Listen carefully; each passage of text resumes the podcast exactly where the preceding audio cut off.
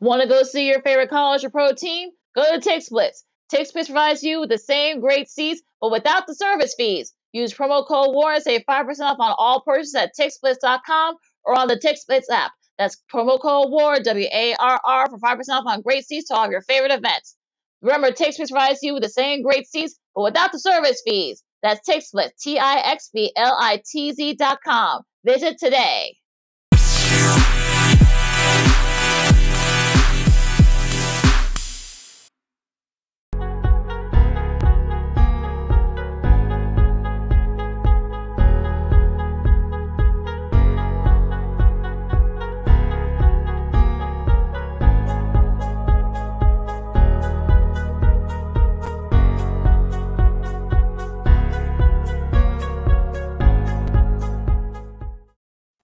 Welcome to another fun-filled Friday edition of Second City Sports live in living color right here on Sports Zone Chicago, along with Miss Lakina McGee. I am Sydney Brown, and that's me. You can follow yours truly on the Twitter and the IG at SidKid80. Once again, that's SidKid80. That's S-I-D-K-I-D-80. That's S-I-D-K-I-D-80.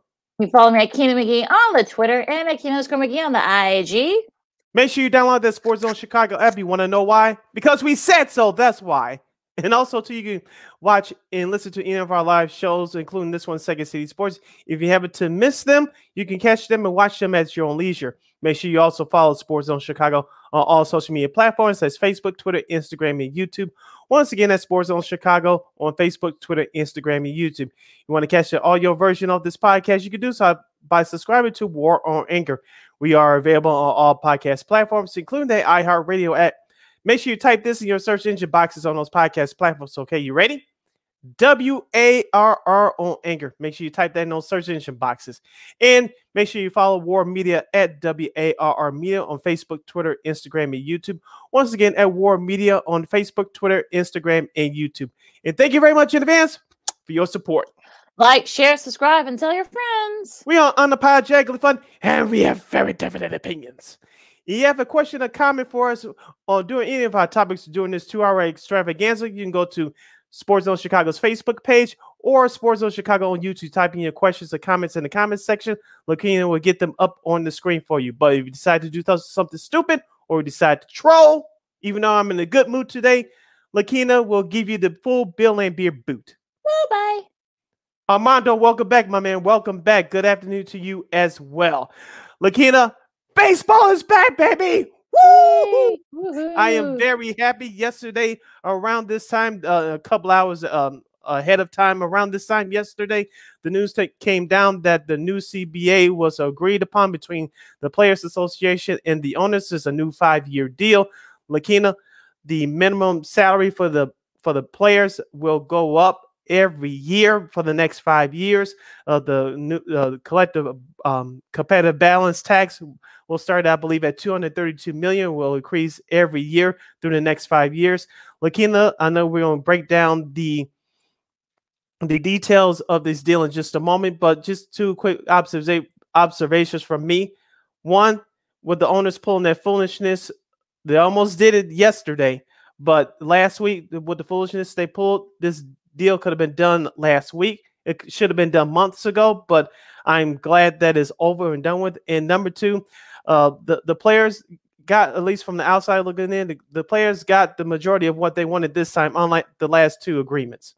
Yeah, and I think that's sort of the sort of the thing that kind of you know propelled the players to say yes yes to this. I mean, the fact that they are getting a little bit more money, it's about 750 50,000 760,000 something like that now, up from about 500 something. So that's a that's a big uh, big deal for for them as well. Look, they were missing games. Yeah, they had already missed it. They're mm-hmm. going to try to do 162. They're going to get 98 double headers again. Yay! So um, I don't know how I feel about that because I actually like the seventh inning double headers, but I don't I don't know about you, Sid. But it's sort of one of those things where you sort of say to yourself, oh, okay, you know, baseball. I think they realize with the NFL, all the craziness there. We'll get to all that in a second you know, basketball, college hoops is starting to, you know, kind of liven up again with the conference tournaments and such. Mm-hmm.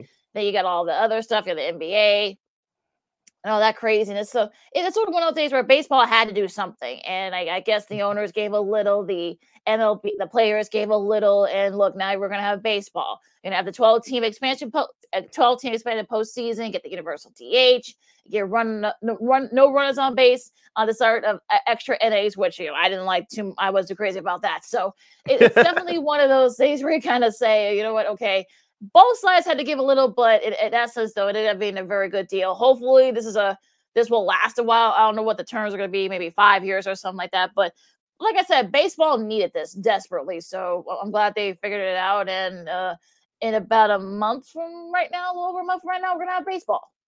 Yeah, April 7th is the opening day for baseball. So, about another three weeks um, from yesterday, uh, baseball should start their regular season. We'll get a full 162 game season in. Lakina, let's break down the playoff scenario. Scenario, of course, we reported on this show a, a, couple, a couple of shows ago that the owners wanted a 14 team playoff because they were going to get a $100 million check from mm-hmm. ESPN. But it made sense from a common sense perspective with the 12 teams because uh, you have more of a competitive balance. And number two, uh, we had Sherry start start on our show about this time last week, and she said it it, it would be, become like the NHL to a lesser extent the NBA watered down like half the leagues in the playoffs. So the 12 team playoff works. Uh, the top two teams in each league will get a bye, which makes sense just like football.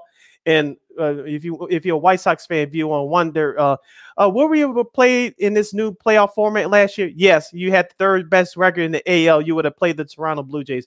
I think the Sox would have won that series anyway. But uh, if, if, this was uh, last year's playoff, uh, the new this year's playoff format last year, the Sox would have played Toronto. They would have hosted the Toronto Blue Jays for all three games at Sox Park last year. The Sox would have won that series, by the way. But that's neither here or there. But this new playoff format makes sense, of course it makes sense for the owners in these TV networks. More money, more advertising, and I, I think you're going to see uh, interest in, in, the playoffs go up just a, a, little bit more because baseball is just like hockey is a regional sport.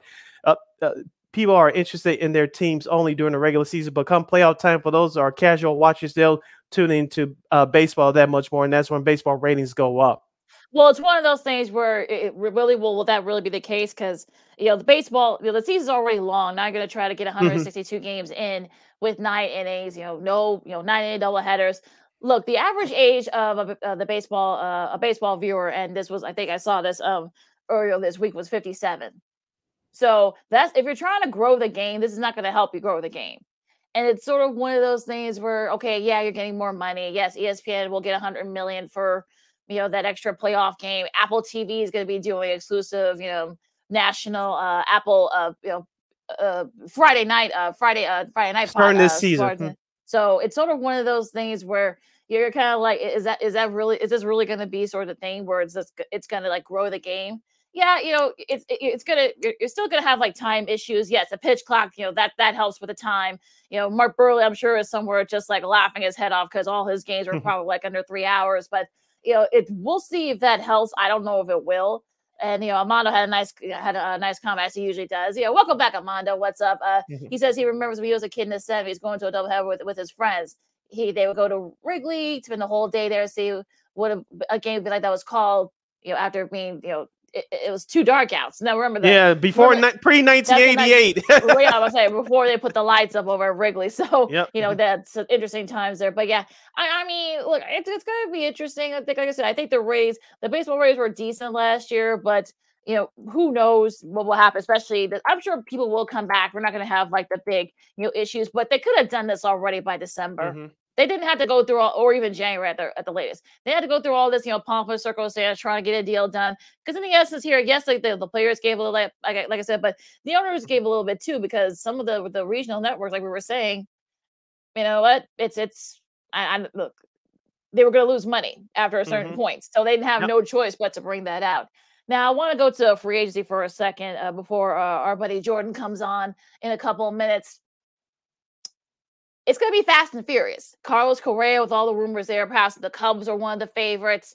Uh, Freddie Freeman, will he still be with the Braves? Some of the other players are going to they're going to be out there, so it's going to be a, a, frenzy. And you see with the um with some of the spring training uh, sites, you know, so, so the players are already there. So it, it's mm-hmm. going to be one of those things where okay, you're going to have our have guys kept in shape. You know, have you know, guys sort of been able to kind of figure out where they want to go. So it's gonna get fast and furious now. Of course, you know, with everything else, the NFL, and we'll get to all that in this in a in a bit. But you know, even with all that, they still, you know, the NFL found mm-hmm. a way to still kind of sort of, you know, push them to the side. So, you know, it's sort of one of the things where that's another thing that the baseball has to work on. Uh, with free agency, as we said before, it's going to be fast and furious because most of the players should be there uh, mandatory by Sunday and not early Monday if you have visa problems. That's for the foreign players um, applying for visas and uh, and whatnot. So uh, free agency is going to be a frenzy. And for the Cubs, uh, will they get Carlos Correa or will they stay on this course and, and build the uh, build the team the right way? On the south side, you still have Craig Kimbrel technically on the team. Will they trade him for that second baseman or that right fielder that they need? So there's going to be a lot of options for both teams in town. Lakina, we have our guests ready to go. All right, you heard him on WGN Radio doing news and sports. Also, too, if you you know you can saw you probably saw him on ESPN doing college hoops, you know, throughout the season during the Horizon League and such. He's a friend of the show. You can follow him at Jordan Bernfield on Twitter. He is the one, the only Jordan Bernfield. Jordan, what's up? How are you? I'm doing great. How are you guys doing? Busy, busy day. Doing busy, great. Busy Baseball's day. back. Yeah. Busy, busy. Yeah.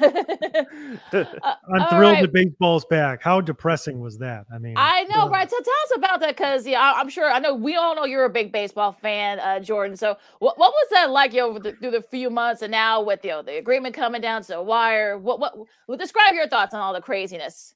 I mean, just speaking as a fan, it was really frustrating to follow because I felt as if a lot of the coverage of it was, you know, who's right, who's wrong, are you on the player's side, are you on the owner's side? My feeling on it really was I don't care who's right or wrong. I just want baseball to return. Mm-hmm. So get to the table, come up with an agreement, and get this done. My view on this too is just that I don't think fans, the the diehard fans, care about the internal squabbles between the players and the owners and who gets what and where the sides are on these different uh, issues. But I think that the general fan base, the general population of sports fans doesn't care about any of this stuff. I don't know how you guys feel. I think that they're just like, okay, am I going to be able to take my kids to a Cubs or White Sox game this year? That's it. And so I think that for most people, it's really unsavory because they're like, well, millionaires and billionaires are fighting over who gets more money.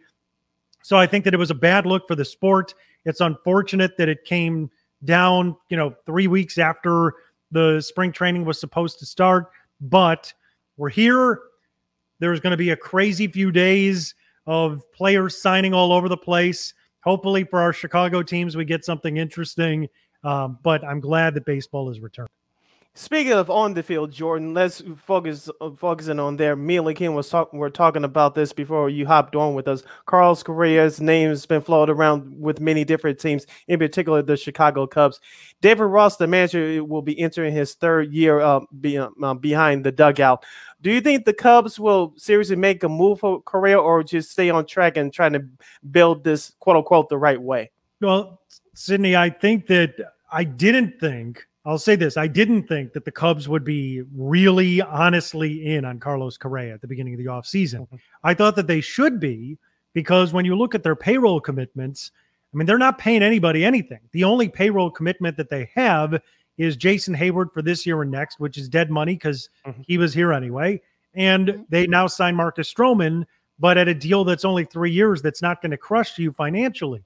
Apart from that, you have Kyle Hendricks on a team friendly contract and you, you traded or the players that you had are gone who mm-hmm. had big salaries. So, I mean, Ben Zobrist isn't here anymore. Jon Lester isn't here anymore. Jake Arrieta isn't here anymore. Mm-hmm. You go down the line, all these guys that were making reasonably big money are gone. So, where you're at now is a situation where the Cubs should be in on a player like Carlos Correa because even if they had to sign him to a 30, 35 million per year contract, it does not inhibit them from being able to sign other players. That being said, I think that when you look at the Ricketts family ownership in its totality, I think what we've come to learn about them is that when they think it's worth spending, they'll hmm. spend.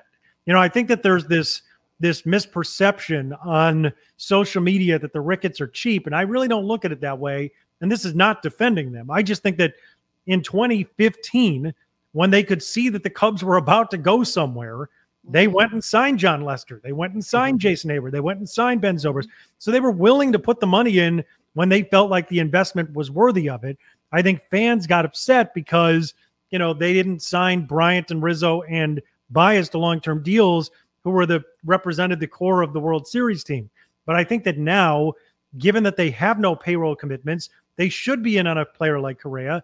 And based on what I've read from guys that know better than me, like Jon Morosi, um, like Buster Olney, I think had something out this morning. It sounds like the Cubs are really in on him. And so I think that if if, if you're going to sign a player to a 10 year contract, it's always a scary proposition for a team to make that kind of commitment. But if there are opt out clauses on both sides, that's one positive. And two, if you're ever going to sign a player to a 10 year deal, why not sign a 27 year old shortstop who perhaps has five good years ahead of him at least, who has been a five to seven war player for several years, who has World Series experience, who is an outstanding defender and hitter? It just feels like he checks a lot of the boxes. So if they're going to do something big and splashy, it feels like Carlos Correa is one that makes sense talking to WGN Radio and ESPN's Jordan Bernfield here on Second City Sports on Sports Zone Chicago. To follow up what you just said, Jordan, um, do you think that the Cubs are in kind of win now mode or at least contending in the Central? I don't think they're in win now mode. I think that they would like to contend if they can make some smart moves to improve the product, right? I mean, last year sort of bottomed out the end of the World Series core era when they made all the trades right before the deadline and moved Bryant and Rizzo and Baez and Joc Pederson and all these guys that were on the team at the beginning of last year, which amazingly the Cubs were in first place in June, which most people don't even remember as, as the season went on, but they were. So, I mean, they had like a surprisingly good start. They lost the 11 in a row, they dumped the team. So, I don't think they're in win now mode. I think, though, that if you were to sign a player like Correa and you signed another starting pitcher, and you made some creative moves in your bullpen. I mean, they lose Codi Heuer for this year, which certainly hurts.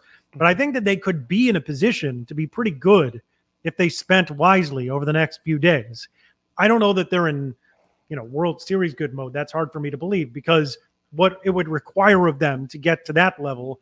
I mean, they're gonna. I don't see them spending five hundred million dollars this offseason, right? So realistically, they're not probably in win now mode. I think the selling point to Correa or to any free agent of high value would be look, we're in a position right now where we've, based on the trades we've made, we finally have talent in the system again for the first time in about five years. We have a pitcher in Marcus Stroman that we like for the next three years. Mm-hmm. We have a ton of flexibility with which to spend to improve the team. And we've got some players coming along. So if you sign here in the next two, three, four years, we could be on our second wave and be really good again. But I think realistically, Jed Hoyer on down is not going to tell you that they're in a win now mode unless something unforeseen were to occur and they were to spend a lot of money and fill a lot of holes that they have. Let's head over to the south side and talk some White Sox. Jordan, of course, GM Rick Hahn says free agency is open up for the last um not quite 24 hours yet, but Rick Hahn's been quoted that he, uh, that he's looking for uh, pitching depth. Of course, the White Sox need a right fielder, but in my personal opinion, they they need most importantly they need a second baseman. Leury, not Leury Garcia. He's a good backup. He's your utility guy, but I don't think he's a starting second baseman, and that's okay. That's his role to be that utility guy. What do you think the White Sox are going to do over the next few days in free agency? Yeah, I mean, Sid, I think you hit on some of those, right? I think that they're definitely going to try to find someone to play second base more consistently. Obviously, Nick Madrigal was the option until he was traded to the north side of town in the offseason. So he's no longer available. They're going to need to find somebody. But I also think that based on what you just said, it's not like they have to find, you know, a superstar second baseman mm-hmm. because mm-hmm. they have flexibility there, right? You could use Yoan mm-hmm. Moncada there. You could use Leury Garcia there. You can use a few different guys to fill those holes. And because the White Sox have a pretty versatile roster, I don't think it's like you have to have a great second baseman or bust, right? I mean, I think that they could find creative ways to fill that position. I also think that they probably could use one more pitcher. I think we mm-hmm. saw that last year in the postseason. Yeah. That the White Sox really were one guy short. And so if they could add one more pitcher, I think that would help them a lot. I don't see Craig Kimbrel starting the season on the White Sox. I think he's going to get traded. We'll see. I just don't foresee him being on the team next year, even though I liked the creativity of the move that they made to try to have, you know, uh, Kimbrel and Hendriks at the back of the pen. Didn't exactly work out the way that uh, the White Sox intended because Kimbrel really suffered in the second half of the season for whatever reason. So I think that they're going to try to make a couple of creative bullpen moves. I think they need to add one more starter. And if they can find someone at second base or in the outfield or someone at least that's more of a utility player that they perhaps could use in two uh, positions, that that's what I'd see for the Sox because they're in win now mode. They have a really good team. They have a very talented roster. They don't need massive moves. They just need a couple of creative things to make them better. Let's go to and you just told my question answer my question about Kimbrel perhaps maybe you know being traded before the start of the season. So you already yeah. got that there. But uh, let's go to the ground for, uh, for uh, real quick, Jordan. Um, the Bears, you have been very busy, you know, these last few days. Of course, Khalil Mack got traded. Some Bears fans were not very happy. I, I, I look. I told people, I said, look, they're gonna have to get rid of, you know, guys like you know Khalil Mack. They now they're saying that maybe they might trade, you know, you know Eddie Goldman, you know, maybe Robert Quinn might be on the trading block. They're releasing Tarik Cohen, perhaps even um, Danny Trevathan. You know, basically with with new regime, I, I, think you know they're basically getting rid of a lot of dead money. So, what what what do you think about you know the direction the Bears are going here with this new regime? Well, it's interesting. I think that it looks like the Bears are going to be cleaning house a little bit. That's that's what it feels like, and that rebuilding is more the direction that you go. Because I think if you're not rebuilding and you're trying to compete in 22, you probably are keeping a Khalil Mack who's on the later side of his career, but still a good player, even though he's been injured, right? Like if you want to win in 2022, you're not helping your chances to win by not having Khalil Mack on the roster. So it does seem that they are trying to rebuild, and I have no problem with that, frankly. I mean, I think that the situation that they're in they have a young quarterback. They've got three more years on his rookie contract. There's a window in which they're going to need to start to get competitive so that they can see A, whether Justin Fields is even the guy that they want going forward, but B, while they have him on a rookie deal, can they replenish the roster and become competitive enough where you could benefit from having Justin Fields on a rookie contract? But because of the timing in which Poles and Eberflus have come in, you know, we're already a year in to Fields' contract, and they're going to have to reshape this roster pretty significantly. So, you know, Tarik Cohen's been hurt for two years. It doesn't surprise me that they've decided to move on from him. I'm sorry for him. I mean, I know that, you know, there's nothing he can do about the injuries that he suffered. I liked him as a player while he was on the Bears, but he couldn't get on the field. So I understand Ryan Poles' decision to move on from him. And as far as Mack is concerned, the Bears gave up a lot of draft picks under Ryan Pace. They mm-hmm. just did. They didn't work out. When they traded mm-hmm. for Khalil Mack, he's a great player. The first half of his first game in Green Bay, you're like, oh my God, this guy's a monster. This is going to be a great contract for the Bears. Unfortunately, because he was hurt, they didn't maximize their time with Khalil Mack. And they weren't good. I mean, they made the mm-hmm. playoffs, but they really weren't good consistently. So mm. I, you know, I think that what they got is sort of in line with what they got uh, or what um, when when Von Miller got traded to the Rams was the uh, compensation that kind of deal. So I think it's sort of in line with that. I think Bears fans that are angry about it are angry because Khalil Mack's a great player and because the direction that they might be moving in is to rebuild. But I think honestly, Ryan Poles got something in line with the compensation that they probably should get. And I think that even though it's unfortunate that we won't get to watch him in the Bears uniform anymore, in the grand scheme, I think it's probably the right move because if you're not competing, you really don't need defensive stars that are 30 years old. Jordan Bernfield from WGN Radio in Chicago and ESPN Television is joining us right here on the Friday edition of Second City Sports. Sid Lakinen with you on Sports Zone Chicago. Jordan, let's go to the hardware. Before we get to college, I want to get your thoughts on the Chicago Bulls. They ended their losing streak the other night in Detroit, only winning by six, but a win is a win is a win. They'll host the Cleveland Cavaliers tomorrow. Uh, what do you see uh, uh, in the future for this Bulls team? Do you think they'll win uh, win 50 games? I know Alex Caruso is starting to uh, work with the team now, coming off his injury. Alonzo Ball hopefully will be back within the next couple of weeks or so. Uh, where do you see this Bulls team uh, headed? Do you think they'll win a playoff series, or or do you think they'll get bounced out in the first round? I mean, I think it all depends on their health right? I think that mm-hmm. the, the mm-hmm. season for the Bulls has been really exciting. And I think it has also kind of bloated expectations for Chicago fans, understandably, because when the whole team was healthy, they look really darn good, right? Mm-hmm. Um, but because they have not been healthy for a lot of the season, whether it was guys being out with COVID earlier the year, the mm-hmm. Caruso thing, I mean, you go down the line, the different injuries that they've suffered during the year they haven't been at full strength for much of the season. So I kind of look at some of the losses that they've suffered against top teams, not really as an indictment of them, but more just the fact that they've not been at full strength. And I'm curious to see what the Bulls would do full strength against some of these top teams that they don't have a good record against. So to me, to answer your question, I mean, 50 wins is possible, certainly. It depends on their health. I think that being a team that can win a playoff series or two depends on getting everybody back, getting them into the rotation, and then getting them comfortable. I think Billy Donovan is such a great coach and has done so many good things with this roster and just has such a pedigree from his previous stops, both in college and the NBA, that he can figure it out. It's just, you know, it's kind of one of these things where are they going to be healthy enough to get everybody situated uh, by the time the playoffs roll around, which is obviously coming within the next month. So I think that they could certainly be a very difficult out in the playoffs. I don't foresee them being a team that's going to be playing in the Eastern Conference Finals, but it's possible, right? And I think that the expectation going into this year was, hey, you know, maybe they get in the playoffs and we'll see what happens, right? I don't think anyone expected DeMar DeRozan to be a legitimate MVP candidate the way he's been. So I think everything is pointing in the right direction for the Bulls. It's just dependent on health, dependent on whether they can kind of get the chemistry back with all these guys together. And if it's not this year, perhaps, you know, next year or a year down the road, they're in a really good position to go deep in the playoffs will be very interesting, no doubt. All right, Jordan. Next week is March Madness. You know, selection Sundays this coming Sunday in a couple of days. Loyola, you do some, you do a lot of the, the, the, home games for NBC Sports Chicago. They're back in the tournament again with Drew Valentine, first year at the helm. Then, yeah, oh, the Horizon League. I know you did a lot of the games for them this year. Wright States, you know, kind of like a Cinderella story with everything they went through this this season.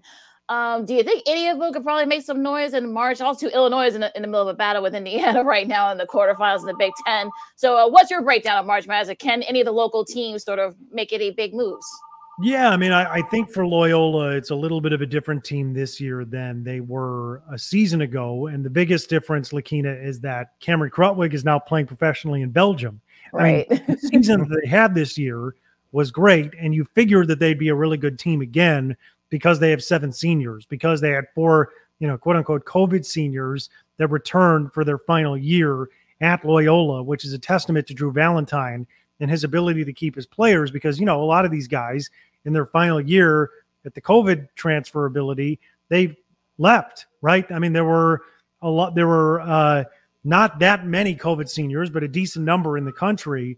And mm-hmm. of the 30 that decided to stay, with their previous school. Four of them are Loyola Ramblers. So it's a testament to Drew that he was able to keep those guys. I mentioned that because they were still 25 and 7, right? This is a mm-hmm. very good team. This is a team that's got veteran experience with Lucas Williamson leading the way. You know, this is a freshman on the Final Four team, a big part of last year's team, one of the best defenders in the country. So Loyola is a team that certainly could be uh, one that could win a game or two again in the tournament. The question I have is when they had Cameron Krutwig, they could match up with anyone in, on the interior. We saw that against Illinois last year. We saw that in the Final Four run in 2018. I think they'd have a little more trouble with this year's group against a big center that is as prolific as Kofi Cockburn has been. Speaking of Cockburn, I think Illinois is a team that could certainly go deep in the tournament again. My concern for Illinois is that I think in the early rounds, they're probably not going to have a matchup where Cockburn is facing somebody that's going to be real difficult for him, but their guards have shown inconsistency sometimes this year. As good as their guards are, I mean, Trent Frazier is a great veteran. Andre Curbelo is an exciting young player, but he's mistake prone. Al- uh, Alfonso Plummer, really good player, but also can be a great shooter and can have a game where he can't hit anything. Uh, mm-hmm. So they do have some variability there, but I think Illinois is certainly talented enough to make a run. You mentioned the Horizon League. I mean, you know, I I have a lot of affinity for that league just having worked in it for so long. You know, Wright State's been a great story. The last six years under Scott Nagy, this is their second tournament appearance, but they've been in the mix for the tournament every year. The question for them this year was sort of similar to Loyola, but on a smaller scale. They lost their center from the last four years in Loudon Love. They're a little bit different this year than they've been, but their forward Grant Basile is is a really nice player. They have a great guard in Tanner Holden, leads the country in free throw makes and attempts, downhill kind of player who's also one of the top scorers in the country. So they've got the talent, I think, to give a first round team a run. The issue for Wright State is they're likely to be a 16 seed. So right. it doesn't it's a very uphill battle for them. But do I think that they could make it difficult on a one seed? Sure, depending on the matchup. And when talking about the Illini just a second ago, Jordan, you kind of led into my next question. Of course, uh, the Illini led, are led by Kofi Cockburn and Trent Frazier. My guy is Alfonso Plummer, who I think he's going to have a, a right, good call tournament. Him Alfonso, Alfonso, yes. Alfonso Plummer. He, I think yeah. I'm looking for him to have a great tournament. But who is your unsung hero for, uh, for the Illini? Who needs to step up, in your opinion, to for the Illini to go as far as they want to go? Well, Sid, you seem like an Illini fan, so I'll ask you if you agree with me. What do you think of Da'Monte Williams? Is that answer? I I'm, I wouldn't have a problem with that. You know why I think that? Because Da'Monte is a veteran who's been there a long time. He knows the system. He's been around these players for several years, and he fits his role incredibly well. Like Da'Monte Williams is never a guy that tries to take over the game because that's not his role. He right. knows how to pass the ball, how to defend, how to get energy going for the team. You know, come up and defend somebody at the top of the key to get the crowd going. He's hmm. that kind of player, right? And he can you can hit him in the corner for a three. You can get him to the free throw line if he needs yeah. to. He does a lot of things well. So to me, you know, if you make a run in the tournament, it's not always about the stars, right? A lot of times it's about those peripheral role players that step up in big ways to get you deep in the tournament. You think about Loyola when they went to the Final Four. Yeah, they had Valley Player of the Year Clayton Custer that year, and they had mm-hmm. Cameron Krutwig, who was a great freshman center. But Ben Richardson was a huge part of that team, had a huge game in the Elite Eight, was not only a great offensive player, but was a tenacious defender that kind of taught Lucas Williamson how to be the player he is. So I look at Da'Monte as somebody that could be that for Illinois. And it doesn't mean that he has to score 20 points in a mm-hmm. game because that's not his role. But if he does all the little things that he needs to do and plays really well in this tournament, he could be one of those unsung heroes for Illinois. Speaking of those uh those like interior guys and unsung heroes, last question last question for me, uh Jordan, as we wrap things up here with Jordan Bernfield here on Second City Sports. Who do you think wins the whole thing? There are good, like you can put 10 or 12 teams in, in a hat and just you know shake it up and just you say, oh, okay, you can make a case for for that particular team. Who do you think is gonna win? This year, I think it's way more open than it's been in previous years. I, I mean, I hate to say that I don't know, but I don't have a really good feel for who's going to win this championship. I mean, there's a few teams that come to mind, but I could also talk myself out of them. I think that the one team that I've watched this year that isn't always the most consistent, but when they're at their best is really hard to beat is Duke. I think the ceiling for Duke is probably the highest, but there's a lot of pressure on them. It's K's last year and that could swallow them alive in this tournament. I don't know, but I would have said Arizona, but I don't know what the health status of Kriisa yeah. is yesterday. I mean, I know yeah. he got hurt yesterday, so if he's not available, that'd be a huge blow to Arizona. I thought, you know, the way that they've played, and I've watched them several times this year. I mean, Tommy Lloyd's got them playing with pace. He's got them playing in a style that's really difficult to defend against and prepare for over a couple days uh, in the tournament. I think Gonzaga is really good, obviously, but I'm concerned that there's so much pressure on them to win the championship now because they've gotten so close the last few years. It's that's just a tough thing. It's like it was like sort of like with the Cubs, right? Like until they broke through, it's mm-hmm. a really tough thing to do.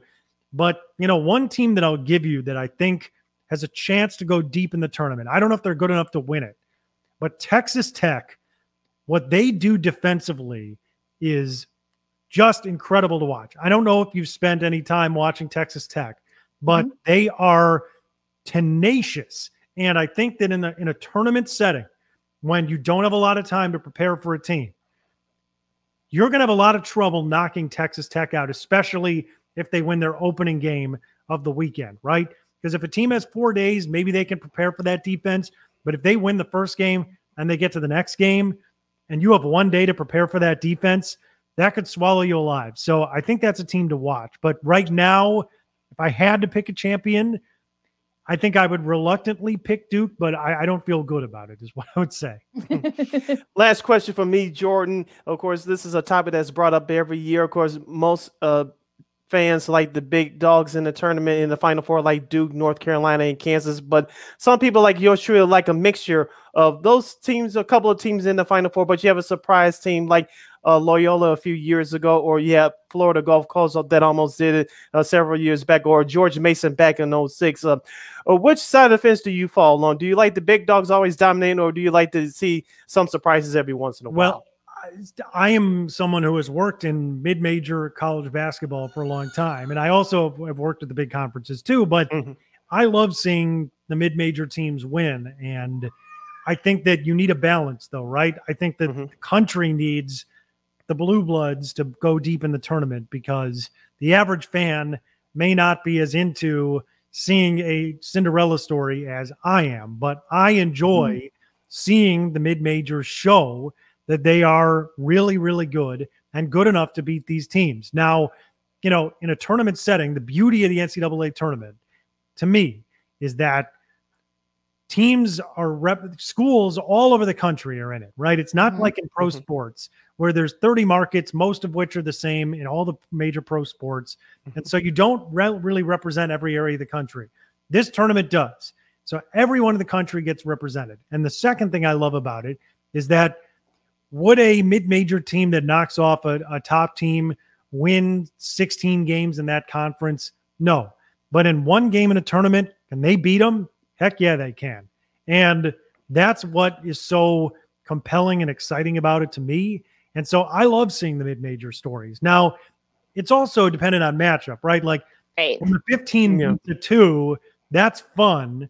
It kills everybody's brackets. But typically yeah. to that point, they're not going to win many more games. Now, if they do, it would be an incredible story, but typically they don't. But when you get that like 11 or 12 seed, that really is a good team that maybe got underseeded because of the bias against mid majors and they shred people through the tournament like Loyola did, for instance, in 2017 mm-hmm. or 2018, rather. Mm-hmm. That was an extremely compelling story nationally. And so, right. you know, I think anyone that saw Loyola play in 2018 could have told you they could make a lot of noise in March. Now, did any of us know they were going to the Final Four? No, you need some yeah. luck to get there. But did we think that they were good enough to go deep in the tournament?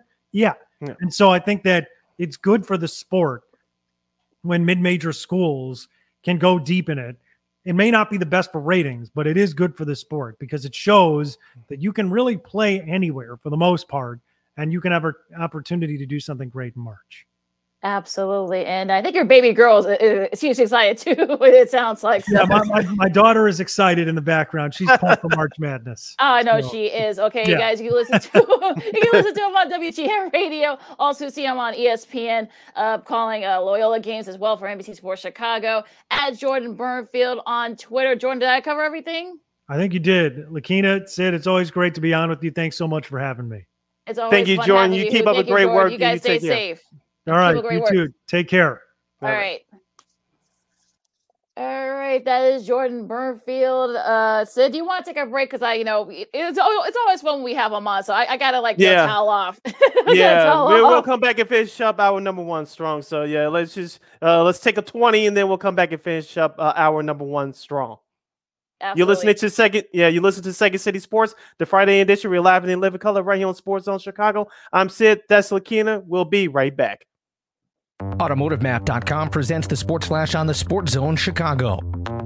NBA tomorrow night, the Bulls back home. They'll host the Cavaliers. It'll be a 7 o'clock tip off at United Center. Chicago snapped a five game losing skid with a 114 108 win at Detroit on Wednesday. The Bulls are fourth in the Eastern Conference, three and a half games out of first behind the Sixers, Bucks, and the Heat. The Cavaliers have won two straight. They're sixth in the East, five games out of first. NHL Thursday, the Blackhawks fell 4 3 at Boston. Brandon Hagel had a pair of goals for Chicago. Alex DeBrincat with a goal and an assist. Kevin Lankinen made 32 saves. The Blackhawks at Ottawa tomorrow night. The LA Chargers have agreed to acquire defensive end Khalil Mack from the Bears in exchange for a pair of draft picks. The Chargers are expected to send a second round pick this year and a 2023 sixth round selection to the Bears for the three time All Pro defender.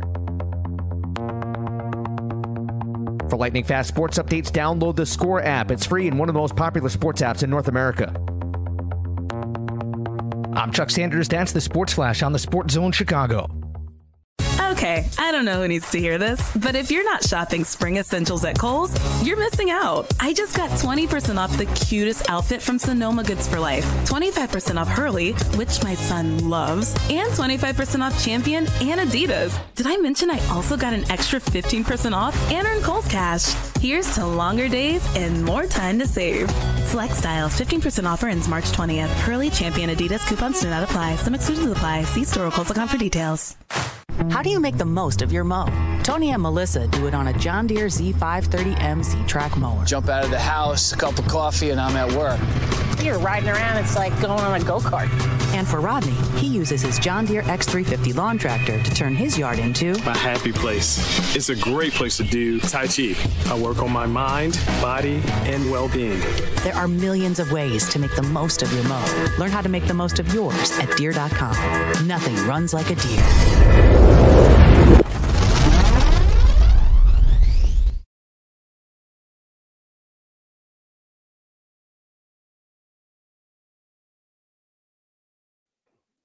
Welcome back to Second City Sports.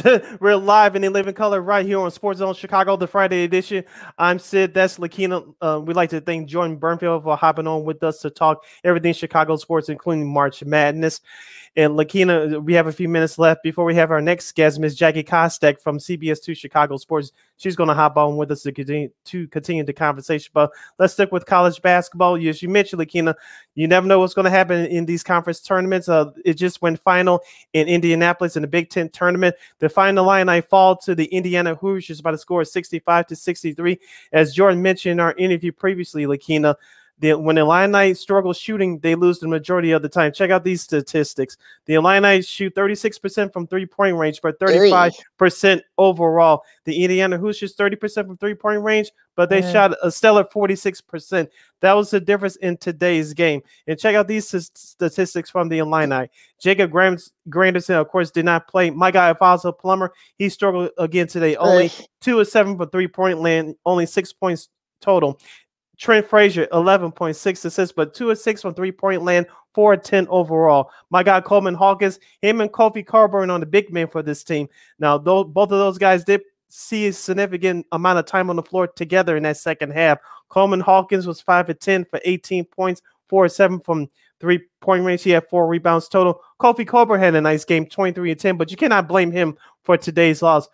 Uh, Curbelo, uh, had a chance to win the game for Illinois. He missed an easy layup. Indiana made a free throw to uh, uh, um, make it a two point game. Of course, that's how the game ended. Indiana, Mike Woodson, you got to give him credit. Uh, mm-hmm. they're going to improve their seedings uh, coming into today's action. According to me, of these bracketologists and so, so-called experts, Indiana is one of the last four teams to get in. Uh, looks like they're going to get a better seeding now. Heaven forbid they win tomorrow, and then of course and play for the uh, the tournament championship on Sunday. We. yeah, it's sort of one of those things where you you play like a team that has their backs against the wall. Indiana's mm-hmm. very inconsistent all season long. And look, it's it's about getting high at the right time. It looks like you know Mike Woodson's got his guys getting high at mm-hmm. the right time. So they earned I, it today. I, I, saw, I saw, yeah, I saw the tail end of that game. You know, I had in the background we were talking to Jordan, and mm-hmm. you know, free throws were an issue. You know, Alfonso Plummer, unfortunately, it's, fe- it's feast or fl- feast or famine with him. Mm-hmm and you know unfortunately we got the famine and you know he didn't play very mm-hmm. well and um struggling through the free throw line um Illinois did so you know you got to look you give Indiana credit you know we'll see mm-hmm. what happens you know this might this could affect Illinois seating again we'll see mm-hmm. but uh yeah I mean look Illinois uh, look I, I feel like you know could they could they perhaps maybe make a nice run and get to Sweet 16? Sure, but could mm-hmm. they lose in the first or second round? Yeah, I guess probably. Yeah, I can see that too. Because I think mm-hmm. you know what, this is unfortunately what we saw was the bad Illini team. So, and our, our buddy mm-hmm. Sean uh, Davis uh, even said himself that he doesn't think that this team is as talented as others think it is. I mean, I don't know if I we'll see. We'll see. But, mm. but again, it's going to come down to matches, as Jordan said. Jordan just said a couple of minutes ago. It's all about the matchup. So we'll we'll see what happens with this one. Now going into the whole, you know, the Big Ten tournament as a whole. Now that Illinois has gone uh, bye bye, um, I believe I don't have a, I don't have the bracket right in front of me, but they could. I think they could. They faced the winner of uh, Iowa and Rutgers, I believe. So that game is coming on later in a little bit, about a half hour from about 15 minutes from now, I should say. So we'll we'll see uh, what happens there. Um, but yeah, I mean, look, Illinois needs to kind of get together, and hopefully they can figure it out. But that that that loss just was not good, and it's not that this not the time of season to have like your one your worst losses. No, it's not. And so, like you said, they'll have a, almost a week, exactly a week to get it together because, uh, of course, the March Madness starts on Tuesday with that foolishness, uh, foreign playing game nonsense. But you know, if you old schoolers like we are, the real the tournament starts next Thursday. So, so Illinois will have just about a week to get it together, and they'll get a couple of good hard practices before they, uh, you know, of course, they'll know their opponent by uh, Sunday night. And so the Illinois will be prepared uh, for um, for the, uh, for their first opponent around this time next week. Now, t- taking a look at some of the other scores from today's uh, uh, conference tournament games in the SEC tournament quarterfinal, you have Texas A&M leading number four Auburn, 56 to 46. Texas uh, A&M led as by many as 17 points at halftime. Bruce Pearls team Auburn. Uh, they were number one for most of the season. They struggled the last couple of weeks. It looks like the bad side of the Auburn Tigers there is, uh, is showing is is rigging his ugly head right now. So um, late in the second half, Texas A&M. Uh, leads Auburn by the score of 56 to 46 in the Atlantic 10 championship quarterfinal. Davidson leads Fordham by 22, 69, 47. Louisiana Tech leading North Texas 33 21 in the Conference USA Championship semifinal. And in the Conference USA, uh, other uh, Conference USA semifinal going on right now. Louisiana Tech leading North Texas 33 to 21. And in the American Athletic Conference Championship quarterfinal. Cincinnati is tied with number 18 Houston at 27. Now, going back to yesterday's action in these conference tournaments, uh, as, as Lakina calls them, the Fighting Porter Mosers, of course, he's the former head coach of, of the Loyola Ramblers that made it to the Final Four a couple years ago. They defeated Baylor in the in the Big 12 tournament yesterday yesterday by one point. And so the crazy things happen at this time of year. And when we mentioned uh, Indiana, they defeated Illinois just a few moments ago. They defeated Michigan yesterday by five in another classic game, 74 to 69. Duke gets by Syracuse in a tight battle, but they extended the game. They pulled away at the end with free throws, uh, defeating Syracuse 88 to 79. In the Big East, tournament quarterfinal from yesterday. Providence uh, defeated Butler 65 to 61. In the SEC tournament, second round yesterday, Texas A&M gets by Florida 83 to 80 in overtime. And George Mason and Fordham uh, did battle in the Atlantic 10 quarterfinal. Yesterday, Fordham got past George Mason by 5, 54 49. And in the American Athletic Conference Championship in the first round, Cincinnati gets by Eastern Carolina 74 to 67. And of course, uh, Chicago's Big Ten team back to the Big Ten tournament from yesterday, Northwestern. Uh, they got blown out by Iowa 112 to 76. And back to the ACC, Miami gets by Boston College 71 69 and Arizona, the Pac 12 tournament, which uh, kicked off last night. Number two, Arizona gets by Stanford by four, 84 80. And in the Mountain West Championship in the quarterfinal, Boise State gets by Nevada by the score of 71 69. Then back to the Big, Big 12 uh, tournament, Kansas gets by, uh, has no problem with West Virginia State, uh, blew them out by the score of 87 to 63. And Colorado uh, gets a big win over Oregon back in the Pac 12 uh, conference tournament last night in, in, the opening round 80 to 69 you're listening to second city sports on sports on chicago i'm sid Hopefully, lakina will rejoin uh, yours truly in a couple of minutes here so has a couple of technical issues going on as we have a couple of minutes left in this first first hour uh, of Second City Sports. You love this time of year of Ma- March Madness. These conference tournaments they make big money. You like to see crazy things happen. We just experienced it a few moments ago with Indiana uh, beating Illinois 65 to 63. As I mentioned a couple minutes ago, Oklahoma upsetting uh, upsetting Baylor, who are the currently uh, currently there to defending national champions. They defeated uh, Gonzaga a year ago in the bubble. And uh, uh, what do you like to see in the NCAA tournament? We posed this question to uh, Jordan Bernfield just a few moments ago. Uh, do you like uh, the big teams dominating, or do you like to see uh, uh, see the Cinderellas? I kind of like the the Cinderella stories. I know it, annoys most people, but hey, that's why we like March Madness, right? Because we had the same things happening all the time. It'll be boring. Well, you like a little mixture of both, and I think Illinois Mhm. fans didn't like what I said earlier about them. but it'll be interesting. Look, as far as you know, the teams that are already in the tournament. Some of the teams, you know, Col- Colgate's back in the tournament. They won the Patriot League Mhm. last night. This is their third time. You know, we're going to the tournament the last four years. Bellarmine, you know, if that's a team, if you know you don't know who that team is, they're a small school. They're making their transition. They're in the second year of the Division One. Unfortunately, you know, they're only in their second year you got you got to wait four years. They end up winning the A Sun tournament, but Jacksonville, but uh, unfortunately because they're not el- eligible, Jacksonville State will end up going to the tournament because they won the regular season. So, unfortunately for Bellarmine, um, the Knights, uh, unfortunately they're not going to be able to go to the to the tournament at least not for another couple of years. So uh, it's it's sort of weird how that works, but you know, it is what it is. Uh, Jacksonville State's going for the for the A Sun instead. So it's sort of one of those like you know you, you kind of hate that, that that has to be you know the case, right? But you know it is what it is in that front. But uh, some of the other teams that made, of course, we talked about Murray State. They're going back. Uh, they could probably perhaps make some noise as well. So you know, look, you got you like you like a good I like a good mixture, as as they Yeah. say. And with the with the big you know tournaments going into going in full swing, you got you know the Big Ten tournament, the Big East tournament's going on right now. The SEC, Auburn, who's the top seed there, they're down nine to Texas A&M with about a little over four and a half minutes left. Houston, they're top seed, they're down uh five at you know near halftime in the American. So yeah, so it's sort of the time of year where everything you know kind of gets you know gets going. So we'll, we'll we'll see what happens. Should be a lot of fun. We'll talk more about th- about that in a second. But our our, our lovely guest is on uh, right now. Sid, introduce her, please.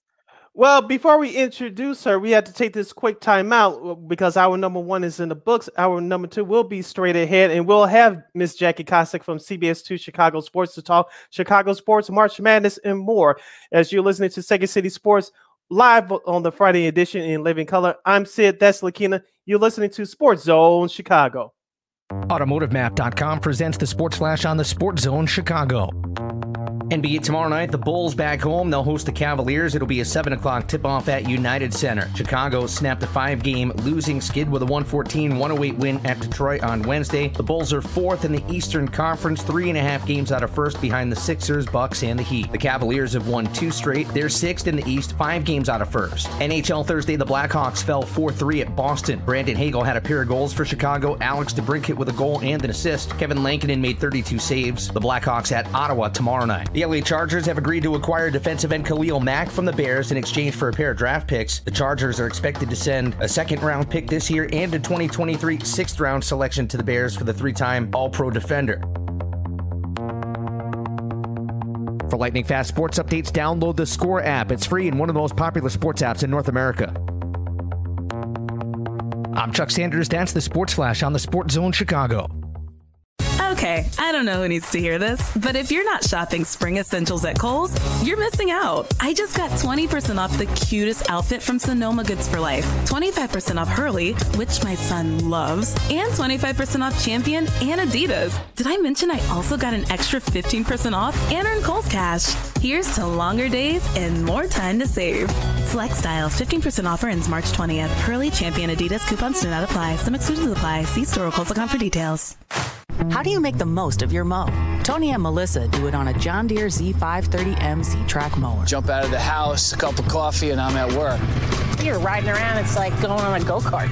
And for Rodney, he uses his John Deere X350 lawn tractor to turn his yard into my happy place. It's a great place to do Tai Chi. I work on my mind, body, and well being. There are millions of ways to make the most of your mow. Learn how to make the most of yours at deere.com. Nothing runs like a Deere.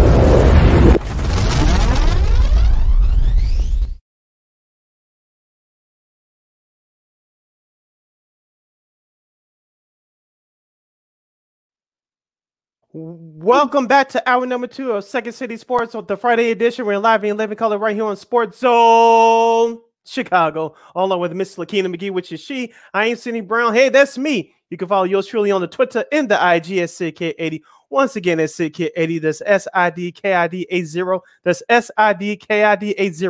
You follow me at Keena McGee on the Twitter and at Keena McGee on the IG. If you have a question or comment for our next guest, you can go to Sports Zone Chicago's Facebook page or Sports Zone Chicago on YouTube. Type in your questions or comments in the comment section. Lakina will get them up on the screen for you. Our next guest to kick off to kick off our number two of this fabulous program is uh, Emmy award winning reporter and weekend sports anchor at CBS2 Chicago Sports. She is the one, the talented, and the beautiful Miss Jackie Casa. Jackie, welcome to our Yay. show. How are you? Oh my gosh, thank you for that amazing introduction. I appreciate it. And I'm so excited to be part of your show today. So thanks for inviting me on. no problem. No, no problem. I, well, I'm assuming I know you love your job, but I know this is what you signed up for to cover. You do everything human interest stories and covering sports, but uh, we wanted to give you a break from covering that Chicago politics nonsense. So who, who, knew, who needs a headache, right? All right, right. Well, no, sports I feel like have, you know, they have a little more, they have some politics involved. But yes, we're not covering sure. Mike Madigan like we were last week. So this week has been all about all about sports. So yeah. yesterday was like a huge day with the MLB coming back and, uh, you know, Khalil Mack being traded away to the Chargers. Uh, we've got Big Ten uh, conference tournament play this weekend. So uh, big game that just happened too. I don't know if you guys, were you guys watching Indiana yeah. and Illinois? Yeah. yeah, yeah, that was crazy. yeah, yeah, you know, yeah, you know, one eye on the screen and one eye on here trying to do the show. You you know, you know, in this business, you have to multitask sometimes try uh-huh. multitask if I'm making this word up correctly. You know, do three things at once. It's hard to do two things at once or one thing at once, but you know how this goes. right. Well, we we try to make it look effortless, even though it exactly it takes a lot of effort to do. yeah. let's start. Yeah, let's start off with uh, college basketball in the final line. of course, uh, you just mentioned uh, the Illini lose to the to the Indiana Hoosiers, sixty-five to sixty-three. It came down to shooting. Uh, Jackie, uh, the Illini shot uh, abysmal 36%, of Indiana 45%. Uh, let's go to the Illini first. When they shoot below 40%, they lose the majority of the time. When they shoot 40% or better, they win the majority of the time. Give us your your assessment of the Fighting Illini. Do you think they could go deep into this uh, into this tournament this year? We expected them to do it last year with Ayo Dosunmu. Of course, they got upset by Porter Mosers of uh, Loyola Ramblers last year. What do you see the outlook for the Illini this year? Yeah, I mean, I feel like a couple weeks ago, most people were putting the Illini possibly in the final four, but I feel like over mm-hmm. the last couple weeks, they've dropped a couple really close games. You saw them drop a game at home against Ohio State a couple weeks mm-hmm. ago. Um, and then, of course, just today, dropping that game. And actually, they were down to Iowa, you know, on their senior night until mm-hmm. the home stretch. And so I feel like they've really shown that they can lose to competitive teams, which – uh, is not really where you want to be. Uh, you don't want to be dropping those close games at the end of the season. Uh, but the one thing I think they have going for them right now, unfortunately, coming out of this Hoosier loss, is they do get more rest going into the tournament. So that can actually serve as a benefit and an advantage heading into the tournament. So we'll see. I honestly, I think the two sleeper teams right now in the Big Ten heading into March Madness are Iowa. I mean, Iowa has been red hot the last couple weeks, mm-hmm. even though they dropped that one game to Illinois. But other than that, they have been so hot, dropping 19 threes yesterday. I mean, that was like an incredible yeah. performance. Um, and Indiana, of course. I mean, big win today and big win mm-hmm. yesterday. Huge comeback against Michigan. Yeah, I really like Keegan Murray from uh, Iowa is one of my favorites in that in the Big Ten. So we just see they play Rutgers in a few minutes, so that should be a, a fun one. Now, what about what Loyola, Jackie? Uh, they're back in the tournament. You know, they got a senior laden squad. Do you think they can kind of make another magical run?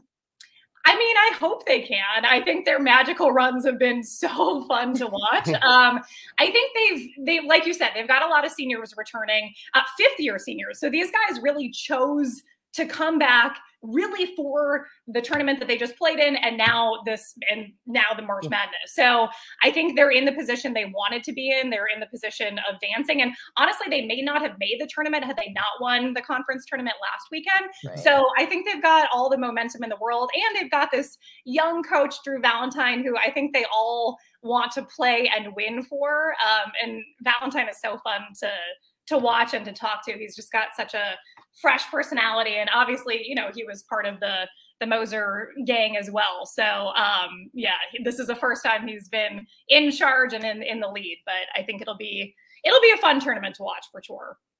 Going back to the Illini, of course, they're led by Kofi Cockburn. He's a beast inside. And of course, uh, setting the tone from the point guard position is Trent Frazier. In your opinion, who needs to be that unsung hero, quote unquote, that third guy to step up to help the Illini get to where they want to go? I mean, I really liked Hawkins today. I feel like Coleman mm-hmm. Hawkins has sort of been the player that comes off the bench and sinks threes when the team needs them most. So, um, yeah, I mean, I think you've obviously Curbelo is so fun to watch, and he's got. I think the broadcaster said today that he's got like magician moves in the paint, which he just came in and like did something that none of us could do if we wanted to. Too bad um, that ball didn't go in the hoop in the last yeah, second. Right? Uh, oh, and it looked like it was going to drop, and you wanted. Yeah.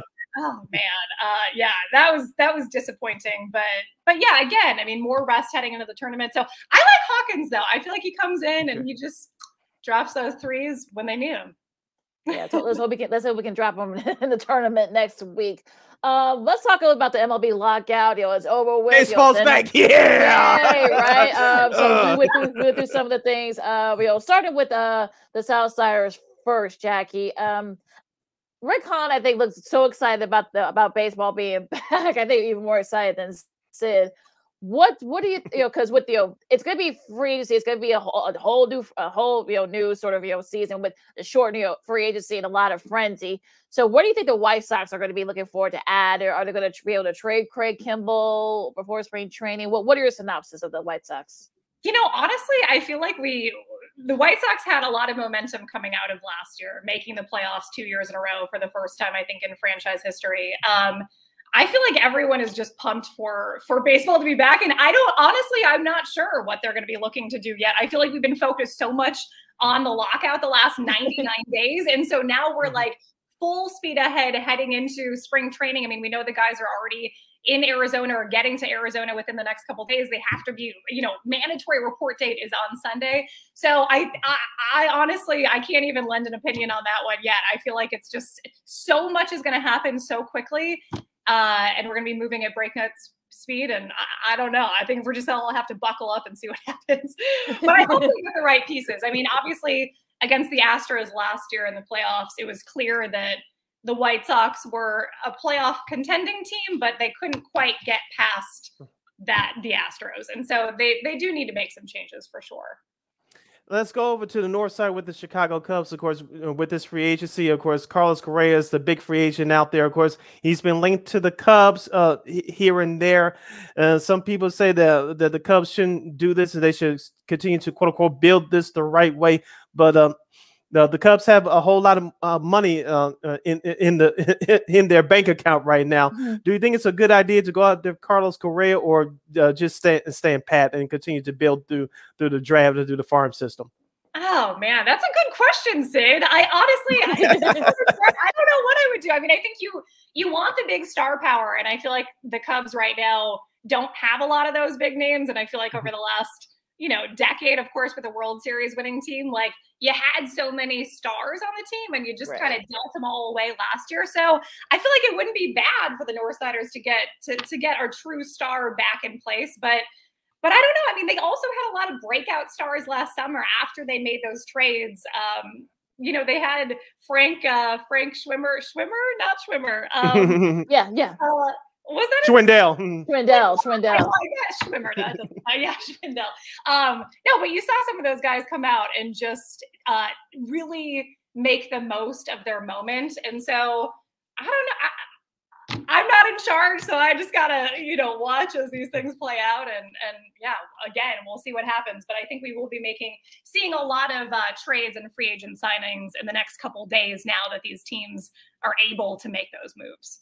Well, speaking of trades, you're going to the gridiron talking about the Bears. Uh, they made big big news, of course, about a few just a couple hours after you know, the you know the lockout ended. The Bears decided to trade uh, Khalil Mack. I, I warned folks that this would happen. You know, they got rid of you know got rid of him. You know, they had to you know get some picks. I know some people felt that maybe they should have gotten more more more news could probably be on the horizon. You know, they were they might release Eddie, they might trade or release Eddie Goldman. I know they're going to re- release Danny Trevathan. That's the latest rumor. They may trade Robert Quinn. A whole new regime, you know, taking over at the Bears. So, Jackie, what what, what do you think? Well, I think they definitely got more draft capital in this, which I think is what they need to bring the right elements around Justin Fields. And I think that's the most important thing for the team right now. They still have a lot of star power on defense. Um, but I think last season on offense, you know, if you're really going to build an offense around Justin Fields, you need to get more on the O line. You need to get people who are going to protect Justin Fields. And I don't think that we really had that last season. So I feel like in trading away Mack, you free up a ton of cap space. I mean, the Chargers are taking the rest of his three year contract at nearly $70 million.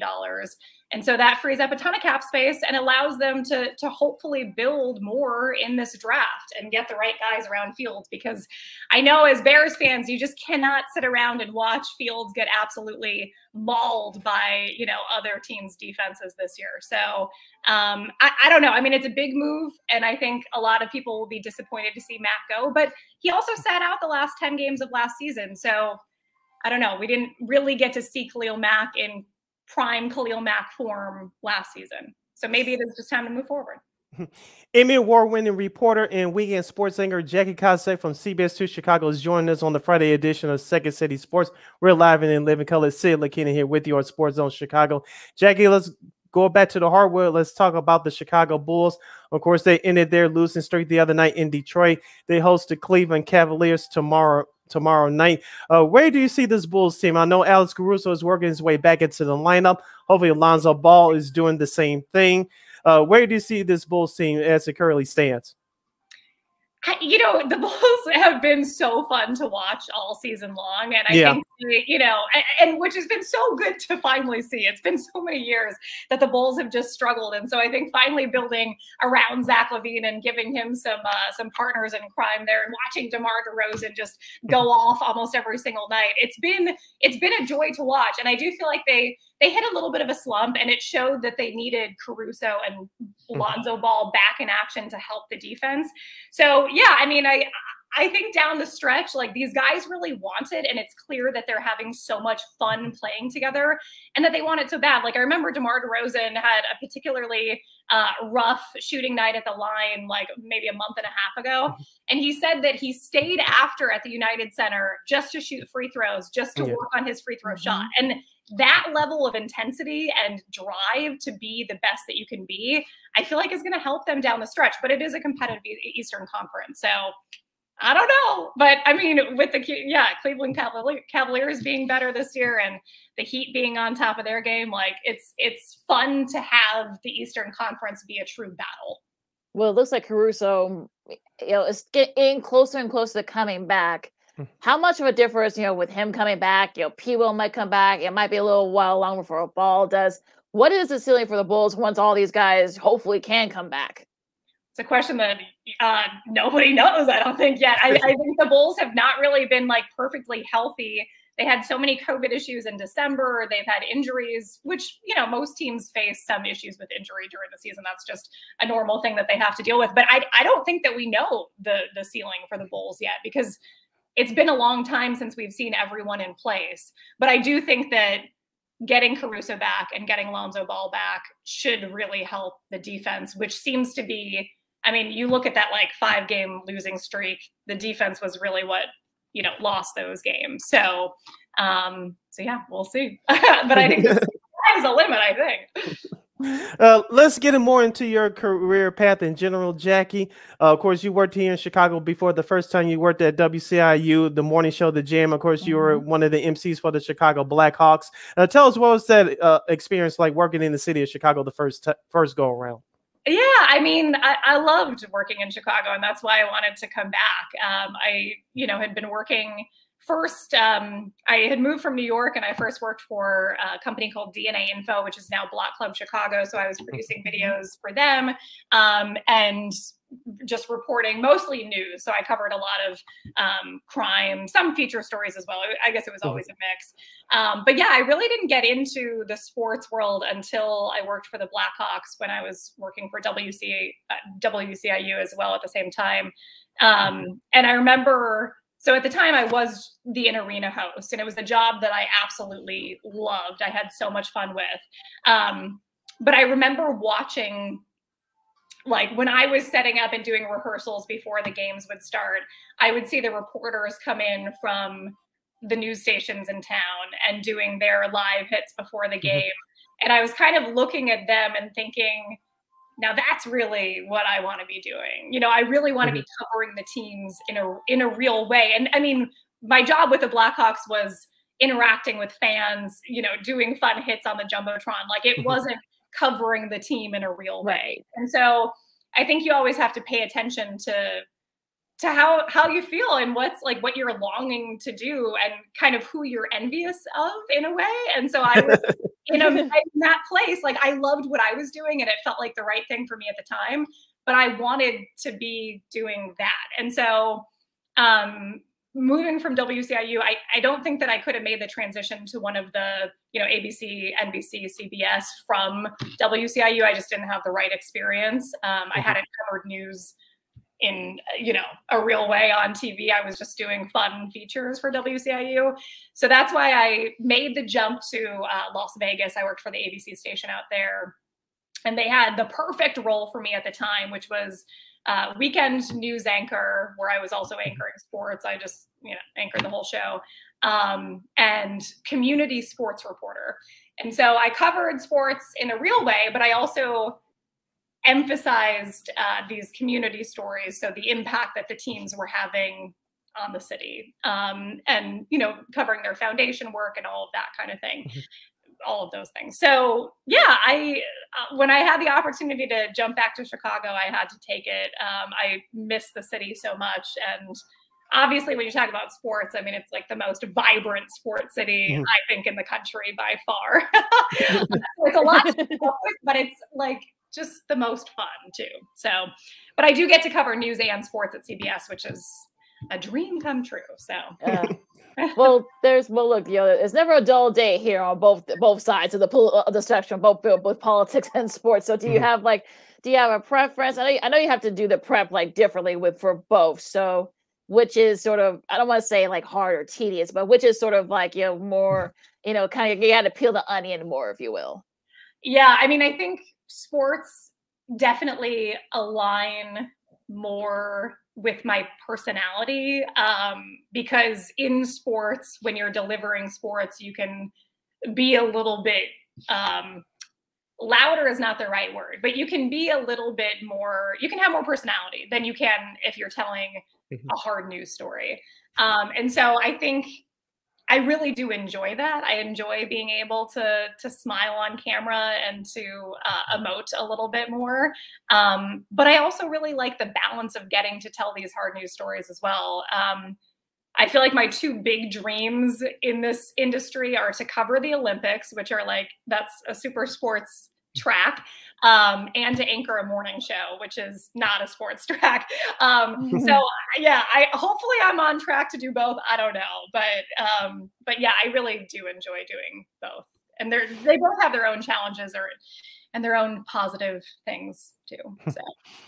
Jackie Kostek from CBS 2 Chicago Sports is joining us right here on the Friday edition of Second City Sports. We're live in living color on Sports Zone Chicago. Sid Lakina here with you as we head down the home stretch of today's show. Jackie, I know you grew up in the state of Minnesota, and uh, did uh, did you uh, play any high school sports uh, growing up? Uh, uh, where did you get this passion of sports from? Did you get it from your parents, or how did you get into the in, into your love for sports? I love that question, Sid. Um, so yeah, I did grow up in Minnesota, but neither of my parents are from Minnesota. So my mom is from Cleveland, Ohio, um, and a lot of uh, our family went to Ohio State. Um, my grandmother lived in Columbus for a long time, so we all grew up. Even though I grew up in Minnesota, like my mom's passion for Cleveland sports at Ohio State um, were is absurd. Um, so I mean, I remember, man, I mean, we used to have like a Buckeye flag that she would like, you know, hang outside of the house. And when uh, Art Modell sold or, you know, brought the Browns to um, Baltimore, she like had a sign with uh, bad language outside of our house. So oh god. so that's just I mean the passion like I always knew as, you know, growing up that like on Saturdays if Ohio State won, it was like I should ask for anything that I wanted from her right after the game. if they lost, I should just stay away from her for like a full week because that's like yeah. Um, so yeah, the passion definitely came from that. I I played sports growing up. I was a figure skater, um, swimmer, competitive cheerleader, but I mean, I wasn't very athletic. So I, I kind of prefer to to just watch from the sideline and, and, cheer my head off. At least you tried. He gave you yeah, full effort. Say, yeah. That's what I counts. Think we, we've all been there, right? You you, you try a little bit of something, then you realize, no, I'm better at the know, watching her, you know, and learn about exactly, it. Exactly. Did you have, did so you have like any? yeah. Yeah, exactly. Uh, did you have like any favorite like sports heroes from Minnesota or from or even from Cleveland or you know or for Ohio in general? Yeah, I mean, our dog growing up was named after uh, Bernie Kosar, who was the longtime quarterback for the Browns. Um, I mean, most of my sports heroes are Ohio State football players. Um, Cardale Jones when he went into uh, the Big Ten tournament game in 2014 right. and crushed Wisconsin 59-0, uh, you know, coming off off the bench. That was that was amazing. Went on to win that national championship. So yeah, I think most of mine. I'm like in the draft right now. I'm really looking at like Chris Olave and Garrett Wilson because they were the yes. star wide receivers for the Buckeyes this past season. So, um, yeah, I mean, covering all of the Chicago teams, like I'm all about. But if you want to see me really go nuts, it's watching an Ohio State football game. We're not. Yeah, I, I, yeah. I'm sure you weren't pleased when they lost to Michigan this year. Oh, no, no. we need to do that, Lakina. I'm sorry. I didn't mean to do it. I, I had to. I had to mention yes. it. At least. No, no, no. It was it was terrible, but um yeah I, think that like after the nine year you know it was almost a decade of us winning. And so just to have the rivalry be somewhat competitive every once in a while they have to win. You know, every once in a while, not often, but every once in a while. and, and, look, and they and they won the Rose Bowl against Utah too. So you know, there, there's a there's a bright side. See, well, that was a, bad... I mean, that was a weird game, but that was yeah. It, it ended up being fun for Ohio State fans, I guess. Exactly. Are you guys? Who's your college team? The Illini. Uh, I don't really have a college football me, team, uh, Jack. I don't. I just, I just watch love, it from the sideline. So yeah, I, I love. Yeah, growing up in Big Ten country, yeah, growing up in Big Ten country, of course. But you know, look, I love, I love, you know, Sid knows I love Pac-10. You know, now Pac-12. Yeah, she's and... a West Coast uh, college football queen. So if you need some some West Coast yeah. college football info, Lakina is, is your girl. Nice. Yeah. Okay, I do like Utah. I feel like Utah is like they've been really fun to watch, and Oregon's usually fun to watch, even though they beat the Buckeyes this year. But yeah, I mean, there's a lot of good Pac-10, 12 teams to watch. So absolutely, yeah, yeah. As you mentioned, Jackie, you worked in Las Vegas. Of course, I'll follow you on Instagram, uh, and uh, for lack of better term, mean this in a nice, uh, respectful, and fun way. You were having the time of your uh, of your life, and me personally, I went to Vegas three times, and uh, um, did not have any luck gambling, but that's a whole nother story. But I, I, tell this to people all the time: uh, Vegas looks like it's a, a metropolitan city that's been growing over the last several years. Next to Chicago, I'm not saying this just because I'm born and raised here, but Las Vegas has a great skyline, especially at night, next to yes. Chicago, of course, but it has a great skyline. Talk to us about your experience in Las Vegas. Uh, uh, uh, I was jealous of you. Uh, I usually, uh, I usually don't say this a lot, but since we're we're friends now, yes. Um, because like I said, uh, I tell people all the time, go to a Blackhawks game. I know they're not doing well this year, but go to a Blackhawks game. If you haven't been to a Blackhawks game, you'll have the best time of your life. Now, I'm jealous of you because uh, the Golden Knights, uh, ever since they've been in the NHL for the last five, six years, they never missed a, a season Yeah. of, of going to the playoffs. I was jealous of you being in that building. I want to be in that building just one time. And and, and that, it looks like that city's taking off professionally. Uh, it looks like they're going to get an NBA team probably not into uh, into the, the distant future. Uh, uh, they already have a football team with uh, with Yep, the Raiders, Raiders. now, and of course they were in the playoffs this year and they lost. But that city's really uh, rallied around this hockey team, the Golden Knights. You know, that actually is the reason. Well, first of all, I'm sorry that you lost when you were gambling because that's, that's the experience of most people, unfortunately. My Yeah, game yeah. is Casino War. I don't know if you guys have ever played Casino War. They only have it in some casino, like not many casinos, but it's Okay. it's just high card wins. So it's Yeah. super simple and it's fun. But you can either win a lot really quick or lose a lot really quick. But anyway, um, yeah, I I mean, it- T-Mobile Arena is by far, I think, one of the most special arenas in the NHL, um, and maybe all of professional sports. It is so loud and so such a I don't know, such an exhilarating experience every time. I mean, Vegas really goes all out with all of their production, in-game production. So Oh yeah. it's it's what you'd expect out of something in Las Vegas, but you sit down in your seat or you're standing up still, maybe.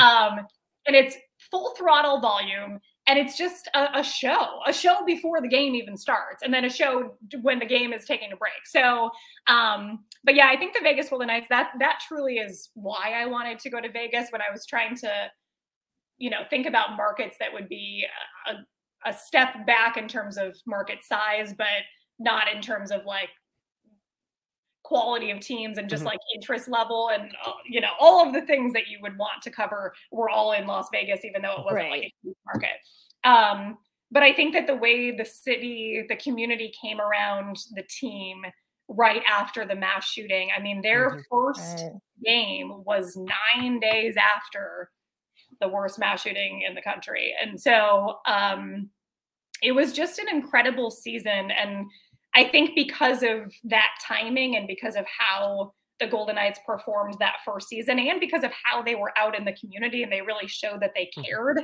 um, they will forever be Vegas's like number one team. And I think that's why it made it so special to watch. It's not just a professional sports team, it's like that team provided people in Las Vegas um, Right. something to rally around. And it was really special. All right, you can catch her on CBS 2 Chicago on the weekends, weekend sports as the weekend sports anchor. Also, too, you can catch her work. You're covering politics as well. She is Miss Jackie Kostek. And uh, Jackie, where can people find you on the social media streets? Yeah, uh, I'm basically on everything just at Jackie Kostek. So if you know my name, you can just search and follow. And yeah, I thank you so much for having me, you guys. this was so much fun. No, Oh, no problem. yo. Are you on TikTok? Oh, oh, actually, I'm not on TikTok. Oh, no. good. yeah. Oh, thank Oh, good, good, good. Thank you. Thank you. Yeah, That's the best decision in your life. I. I mean, it already, God, social media already consumes so much of our time. So no, I can't do TikTok right now. And I hopefully never will, but we'll see. You're a smart person. You're a smart person. No, no. All three of us are We're not friends for. TikTok. Yeah, we're, we're friends for life now. I love it. That's for the kids anyway.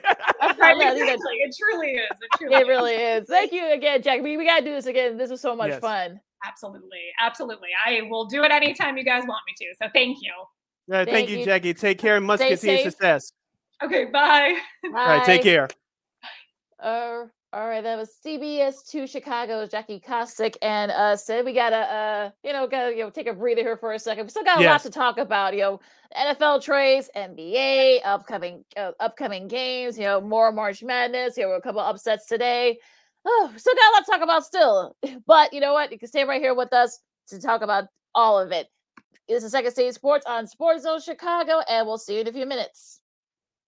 AutomotiveMap.com presents the Sports Flash on the Sports Zone Chicago.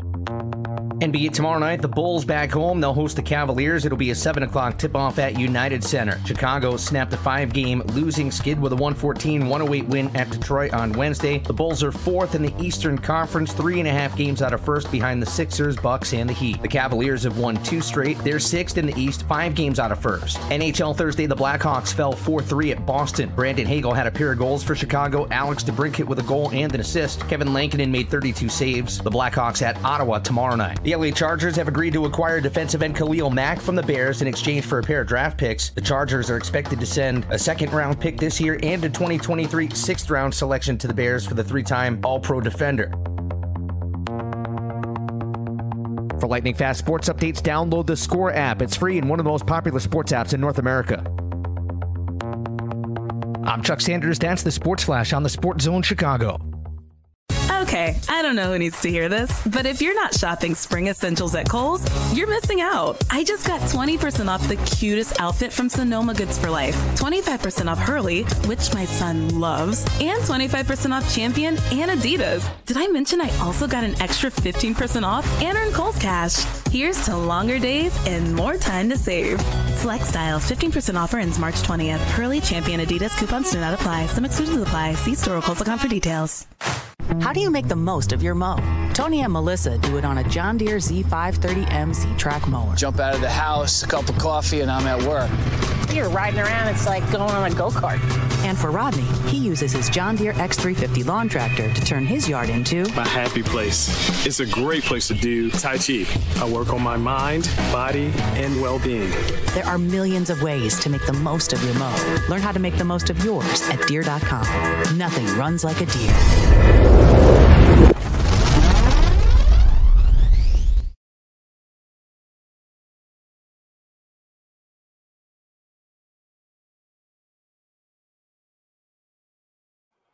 Welcome back to Second City Sports Live and in Living Color on the Friday edition, right here on Sports Zone Chicago. Sid Lakina here with you. Last segment of the show, last segment of the week for us. Uh, just a reminder, we'll have a, a, special edition of Second City Sports in our uh, uh, March Madness selection show. Uh, there'll be this coming Sunday at 6 p.m. Central Standard Time, right here on Sports Zone Chicago. Yours truly and Lakina will be joined by Andy Masur of WGN Radio in Chicago to help us uh, break down uh, the brackets.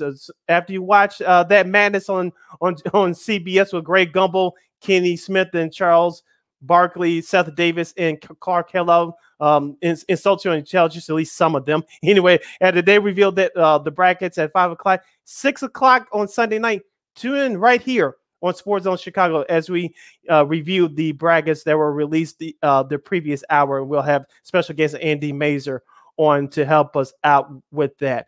Uh, Lakina, let's get back into the show and, and finish strong. As you mentioned, we'll, we'll talk NFL. Aaron Rodgers uh, I'm not surprised, even though I said he uh, he was going to play for another team next year. He's going to stay um, uh, uh, as a neighbor of us to the north for at least one more year, as he's going to uh, play for the Green Bay Packers. And Russell Wilson finally got his wish last year. He was talking about, oh, I didn't say I wanted to be traded. Remember all that madness? Well, this year, uh, the madness has moved to the Mile High City in Denver, Colorado, as Russell Wilson will uh, play for the Denver Broncos for this upcoming season for the remainder of his con- uh, of his contract. Lakina, I'll give you the floor to uh, get your reaction of the news of the two biggest uh, quarterbacks currently in the NFL. Yeah, it's one of those days where like I I I was not surprised that Aaron Rodgers decided to to stay. I I don't look.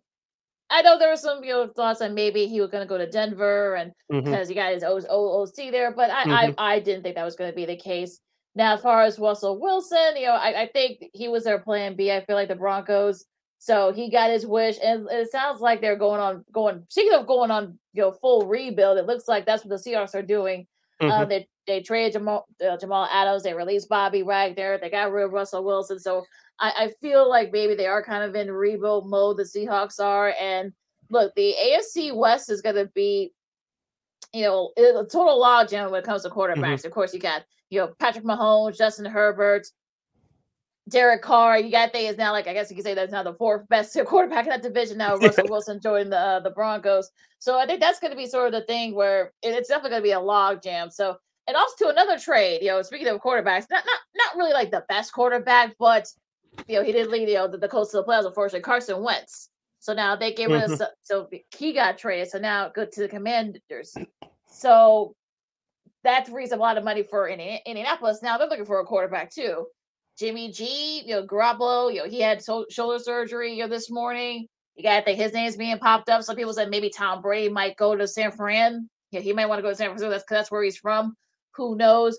But mm-hmm. yeah, look, who just we thought that maybe MLB could probably get going with you know, getting their lockout cell. The NFL is like, uh, uh, uh, and kind of like smacking with in the head, like, oh no, we're we're the top dogs here. So it, it, it's crazy. Of course, the Khalil Mack trade. You know, say it before. You know, the Chargers going to eat some up, eat, eat up some of that money. And, and look, they're going to be, you know, the Bears going to have what, 100 some million in 2023. So, you know, that that was probably the best, you know, best, you know, decision for them to make. You know, you think Ryan Poles is going to have to wipe the slate clean. He won't say it's a rebuild, but it looks like that's what they're going to do. But as for you know the Chargers, you know with him, you know with Mack, you know both so both win healthy. I think that's going to be the key here. Both can stay healthy. I think the Chargers can be right there in the AFC West. Now, as far as the Seahawks are concerned, again, they're on a full rebuild. We'll see what happens with Pete Carroll, their current head coach, going forward. Now, with Aaron Rodgers, uh, as I said, I thought he was going to play for another team next season. That's not going to happen. I'm not surprised at this, given what we do on this side of the mic. But that, uh, but that team is going to look totally different. Now, does this mean that wide receiver Davante Adams is coming back? We'll see. But that defense is going to look a whole lot different because remember, before even though free agency starts next week, uh, the the Green Bay Packers were $46 million in the hole in terms of the salary cap. And the Green Bay had a lot of work to do cutting, cutting players and maneuvering contracts and signing bonuses, things of that nature. So Green Bay still has a lot of work to do, but uh, it, will that team be competitive? Yes, because Aaron Rodgers, when healthy, is the best quarterback in the league. But that team is going to look almost totally different next year. Now, as far as Denver is concerned with Russell Wilson, the AFC West is going to be competitive next year. You mentioned the Chargers and moves getting Khalil Mack. Justin Herbert is a, a quarterback star on the rise. Um, uh, and the Raiders made the playoffs last year. It looks like by default they're going to be the uh, last ranked team in that division, and they made the playoffs last year. Kansas City is looking forward to uh, getting back to the Super Bowl after falling short last year at home in the AFC title game. Of course, uh, with Denver, they have a young defense. I know that rumors has it that Von Miller may return, but Russell Wilson has some talent uh, with that offense, with uh, Jerry Jeudy as a, their star wide receiver. Uh, they uh, may they still may bring running back Melvin Gordon back. Uh, that offensive line it better stay healthy because that was one of Russell Wilson's Achilles heels the last uh, few years of his career in Seattle. So Denver still has a little bit of work to do, but I think they'll be competitive next year. And for you Broncos fans that are listening and watching us, prepare yourself to uh, uh, watch your team in a lot of primetime games next year. That's Thursday, Sunday night, and Monday night for sure. Especially with these quarterback matchups, with just within the division alone. I don't have their opponents in front of me, but uh, Denver's going to get a lot of primetime games next season. Yeah, they'll probably get a couple. And I look, I feel like this is sort of being one of those divisions where it's going to be like make those moves. You know, will the Broncos make those moves mm-hmm. to improve that O line? Because that's you know you're going to be right back where you started if you're Russell mm-hmm. Wilson, you know, leaving you know Seattle, that was one of the big problems was at the O line issue. So hopefully they can get together there. Um, you know, as far as you know, home here with the Bears, you know, Tarik Cohen, he's gonna be he's released. You know, they might they might also release Danny Trevathan. That's what Brad mm-hmm. Biggs said in the Tribune. Also, too, they might they may trade Eddie Goldman. They might trade uh, Robert Quinn. Look, Ryan Poles would was a non-committal when you asked about the team you know, there's not a lot of good players on here, and Jordan said it earlier in the show. So it's going to be one of those things where you're kind of like, you know, yeah, you know, the Bears are probably going to are going to suck this year. But just be prepared. Mm-hmm. So, and I, think you know, people you know who were hoping maybe the Bears could probably put the, the band aid on and stuff like that. Look, I don't mind if they're doing a full on rebuild. Mm-hmm. Re- rebuild, I should say. I, I'm not. I'm not surprised. Yeah, this is what happens in any team in any sport. When new people come in, they have their own people, they have new ideas, and so they're gonna build it the way they see fit. And this Bears team needs a, a, a purge anyway. Do you like to see your team lose? No, but uh, if they do it and build it the right way, you'll see the the fruits of your labor at the end of the rainbow. Look, not going back to baseball, but look at what's happening with the Sox right now.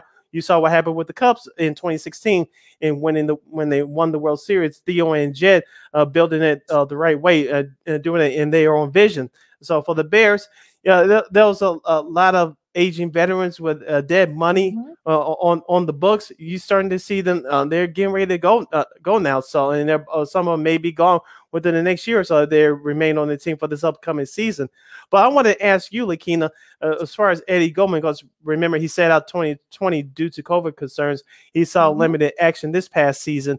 Uh, what do you, uh, he's very good when he's healthy. You saw you saw it especially in 2018 and 2019 with Akiem Hicks. Uh, both of them were angers and stopping the run. The Bears were the top defense in the league in, in league in, in doing that, but right now, just uh, uh, uh, observing Eddie Goldman, what what are you going to get on the open market for him? You got a second rounder in a, in a sixth rounder for Khalil Mack, who's been hurt the last couple of years.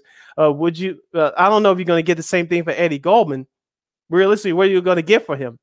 Yeah, it's yeah. I think you, you might get a third, maybe, maybe. I was just thinking that this morning. That's probably all, that, you're yeah. not gonna get a first round, first No. round because he's he's having trouble staying healthy. You're not gonna Mhm. get a second rounder either, so you probably are gonna get a, a third rounder, probably at the best. And both Jordan and Jackie said uh, uh, on the show today that look, they need draft capital, and some of those those picks that they got, you know, the four, you know, the, the second round and the sixth rounder, that's not for next year. That's not for this year coming up. It's for next year. So that you can probably build off that. So you can probably maybe get try to get a pick for uh, a couple uh, early picks for the that you know the Bears have two second round sec- second rounds now. Can they turn that into a first rounder? Get to like maybe like the top fifteen or top ten? Perhaps get an old lineman. I don't know, but it'll be just see what uh, Ryan Poles does because you got. Do you get rid of your your top you know one of your top defensive guys, especially if you have a defensive minded coach? They say I mean you know Poles and Eberflus they both seem to be like they're kind of like on the same page. So I, I feel like maybe that's maybe that that's probably excuse me maybe that's probably going to be kind of the case where if he says look we may need to trade this guy maybe they'll do just that Yeah, we have a, a comment from our good friend Armando. With the money we freed up, Metcalf from Seattle. He wouldn't be a bad fit for the Bears right now. The only playmaker you have on the receiver position is uh, Darnell Mooney, and I brought up the, uh, the just a trade proposal that uh, if you you see if you uh, what's the worth value worth for Darnell Mooney, And know most people disagree with me. That's okay, but if you're starting a full rebuild, uh, this is the things you have to do. Now, another player that we brought up the other day, I believe it was on our last show, Lakina, was Amari Cooper. Would you even even think about bringing him here to, uh, in a Bears uniform? well i mean you know as far as metcalf and, and such i mean you know you really don't know what's going to be the, the ceiling for justin fields you don't know Mhm. who's going to be in front of him you don't know who's going to be around him so it's if you're metcalf you know if he does get released you know to free up even more money or if he gets traded you know, could the Bears perhaps maybe sneak in and say, hey, we'll give you two first rounders for Metcalf. But if you're Metcalf, you want, you know, look, you're I know you're only you're still like 27, but you're Mhm. going into your peak as a wide receiver. You're gonna want to go someplace where you can probably win now. So I don't know if the Bears are not in win now mode yet. So it Yeah. might there might be another year or two. But uh, you know, same thing with Amari Cooper. I know some some Bears fans that said maybe perhaps try to get Cooper to come in. I mean, it's sort of one of those things where you're kind of like, okay, what what's okay, you know, what do you have? You know, do you think they get a, get the Cowboys to agree to two second rounders, maybe another uh another like maybe a third rounder to get Cooper back? I don't know, but it'll be interesting to see what they do here because I think you know it's gonna you got the new league year starting Monday. You know, things are mm-hmm. gonna be coming back, you know, fast and furious. I'm sure there's gonna be like non-tampering things that have already been happening.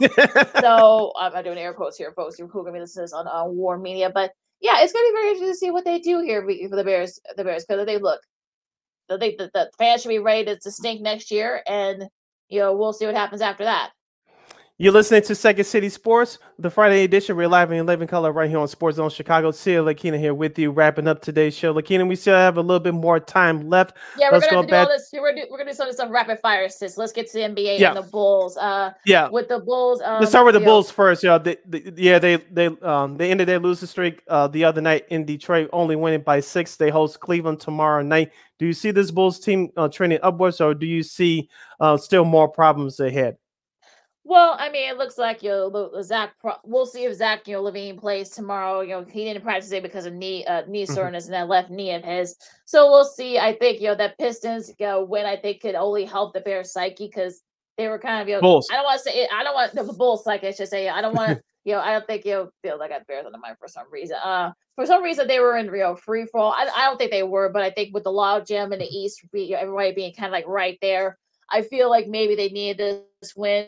We'll see what happens. You know, look if, if Zach doesn't play or if he has to be limited. You know, we'll see. I mean, the Cavs have kind of are still sort of lingering right there. You know, they won a couple in a row. I know Allen's been out, but again, we'll see. I mean, they've given the Bulls a hard time this year, so we'll see if they could. You know, we'll see that the same same story uh, tomorrow night. But it'll be interesting to see what they do here. They got look. The next six games are pretty. You could they could probably win like half of those games. I Mhm. feel like so that they could have a shot at perhaps maybe kind of getting sort of everything right there, especially now with those like Caruso starting to practice. P will as well. We may it might be a little bit longer for Alonzo, but I think the Bulls can perhaps maybe kind of get back on track and just you know, get to the the tie turn. They got Cleveland, Sacramento, Utah, Phoenix, Toronto, Milwaukee. They could probably win maybe if they go three and three in those mm-hmm. next six. I think you'll be you'll, you'll be, you should be pretty happy if you're a Bulls fan. I agree with you on that. You still have a couple uh, winnable games uh, in that schedule you just mentioned, and hopefully, I I think Jackie was trying to tell us in our in, in our last uh, half hour that when Lonzo Ball gets back and hopefully Caruso is on track to get back, this is uh, the uh, the value of this Bulls team. We really gonna find out the true value of this Bulls team as we saw early in the year, Lakina. Uh, when we were, where was the the only the few players we were talking about early in the season, season, Lakina, as far as the Bulls because are Alex Caruso. He brought that intensity um, off the bench. He provided some additional scoring, which we didn't expect. Now, if you watched them with the Lakers, he brought that intensity defensively off the bench.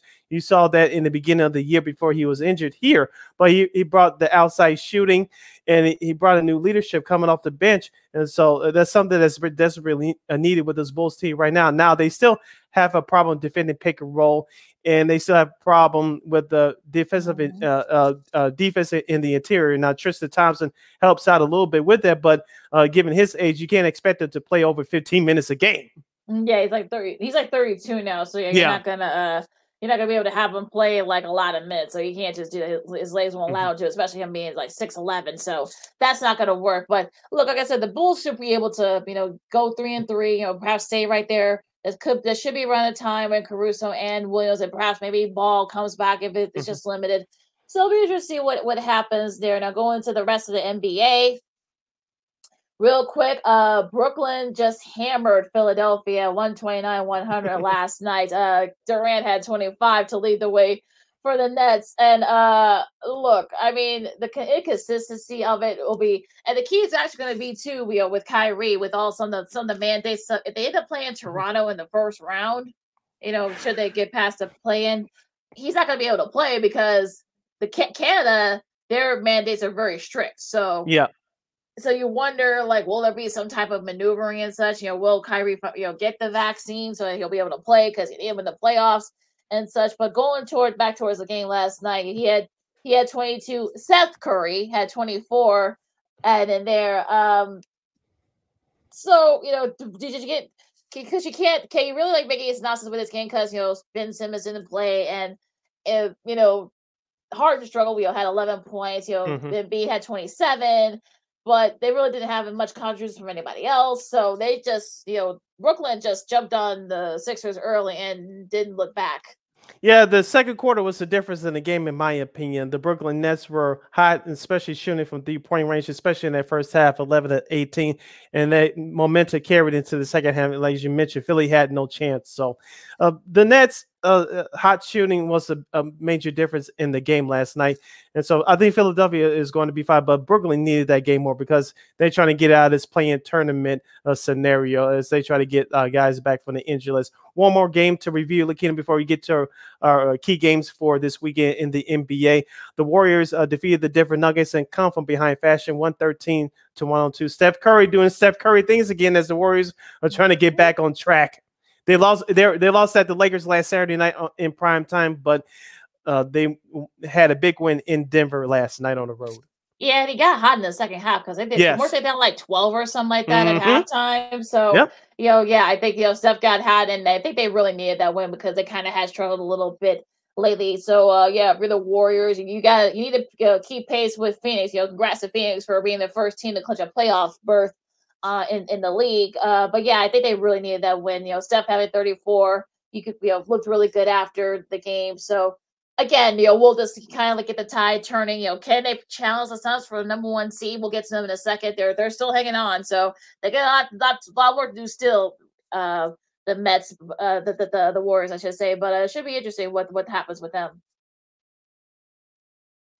All right, going into our uh, uh talking about yeah. some of the some of the yeah, talking about some of the big matchups mm-hmm. in the NBA this weekend. You have the Clippers and Atlanta. The Clippers have kind of been up and down lately, so we'll see if they can get mm-hmm. back on track in Atlanta. Uh, Jayson Tatum, we'll see if he can keep up that scoring streak uh, as uh, Boston hosts Detroit. That should be a fun one. Cleveland uh, plays uh, Miami at seven o'clock, so that should be a, a good one. Dallas beats uh, Dallas as meaning Houston. Houston pulls out the big upset against the Lakers. We'll get to them in a second. Uh, I think that's the third time the Rockets beat the Lakers this year. I think you're. I think you're right. I think that maybe the second or the third time. I'm not quite mm-hmm. sure, but uh, the first game of the NBA TV doubleheader. Remember, there's no there's no uh NBA on ESPN because of March Madness going mm-hmm. on. Mm, excuse me. First game of doubleheader. Uh, New York and Memphis at seven o'clock. Uh, Julius Randle versus Ja Morant. That should be a fun one down there in Memphis. Yeah, picking up tonight's schedule, the Hornets at the Pelicans at seven o'clock. The, the Hornets still trying to remain in the play-in tournament in the Eastern Conference. At seven thirty, Utah uh, will travel to San Antonio, Antonio to take on the Spurs. At eight o'clock, Toronto will travel to Phoenix to take on the Suns. Devin Booker's back. He returned uh, the other night into the lineup after coming out of the health and safety protocol list. And at nine thirty p.m. tonight, uh, the NBA TV second game of that doubleheader, the Wizards will travel to Los Angeles to take on the Lakers. In that first game tonight, Lakina, look, don't look out now, look out now, but the Minnesota Timberwolves are 38 and 29. Um, they're yeah. trying to move up slowly in that Western Conference standings. Uh, they'll travel to Orlando to take on the Magic tonight. That's at six. That should be a fun. We'll see in Minnesota. Speaking of Minnesota, going to tomorrow's game, they should be. Should be an interesting one here. They got they got my uh, Miami, and uh, Miami is still mm-hmm. playing very well. So Karl-Anthony mm-hmm. Towns versus Jimmy Butler, that should be a fun one at seven o'clock. Of course, the Cavs against the Bulls. Back to back for Cleveland. Yeah, so we'll see how they look. You know, maybe the Bulls take advantage of that of mm-hmm. that them having to travel. Um, uh, ABC, uh, the game of the, the night on Saturday nights, uh, Milwaukee and Golden State. Could this be an NBA Finals preview? We'll see. That's at seven thirty on ABC. And wrapping up the Saturday night schedule, uh, Toronto and Denver at 8 o'clock. The Sacramento Kings will travel to Utah to take on the Jazz at 8 o'clock. And at 9 o'clock will be the Washington, Washington Wizards traveling to the Rose City to take on the Portland Trailblazers. Yeah, now go tongue twister, tongue twister. Yeah, it is. It really is. It really is. All now right. go. No, go, ahead. ahead. No, you okay. go ahead. yeah, going to Sunday's uh, schedule. Uh, ABC doubleheader will start off at high noon with the Brooklyn Nets uh, taking on the New York Knicks without Kyrie Irving. well, followed by the Dallas Mavericks uh, traveling to Boston to take on the Celtics at 2:30. That's that's going to be the better Luka of the two games. Luka Doncic versus, versus Jayson Tatum. Tatum. Remember what Jayson Tatum did last week, dropping yes. a 50 piece on the Brooklyn Nets. Oh yeah, yeah, that should be a fun one there. Who's going to score more? What's the parlays, Eric? I think yeah. you guys probably should bet on this game. Yes, uh, yes. bet, bet responsibly. Oh yeah, of course, of course, of mm-hmm. course, of course. Um, the, the ESPN game after the brackets and everything else. After you watch our sh- our show, our bracket breakdowns at eight o'clock, you got the Lakers and Phoenix. That's the ESPN game at eight. Uh, I, the Lakers. I, I mean, you know, I, you heard James Worthy's comments, you know, earlier this week, and I, I everybody's just, I, I there's really nothing you can say about the Lakers at this point. I, I, I don't know. And then Russell Westbrook and all the drama going on there behind the scenes, you know, with the with his you know with his wife, you know, his wife can heckle. It's just it's just terrible. Uh, let me say something about the Russell, Russell Westbrook situation. Now, fans are going to talk trash and and say things to rally you. That's one thing, but if if you're going to say mean things like racially or uh, really offensive to someone's a member of someone's family or to that uh, person, or you think to that person direct uh, uh, uh indirectly or directly, uh, you really have no soul. Now, on the flip side, uh, many of these athletes uh, they they have to tune that stuff out. Unfortunately, that's part of the job. But is there a line to be crossed? As I just mentioned a second second, second ago, yes. Now with Skip Bayless, what he did earlier this week on his show on FS1, calling him Westbrook. Okay, he did that, but that's nothing to really get upset about. If anything, uh, I know it's easier said than done, but for Russell Westbrook, you, know, you can use that as motivation inside. Just don't pay any attention to it because the more you give credence to it, the more people are going to do it.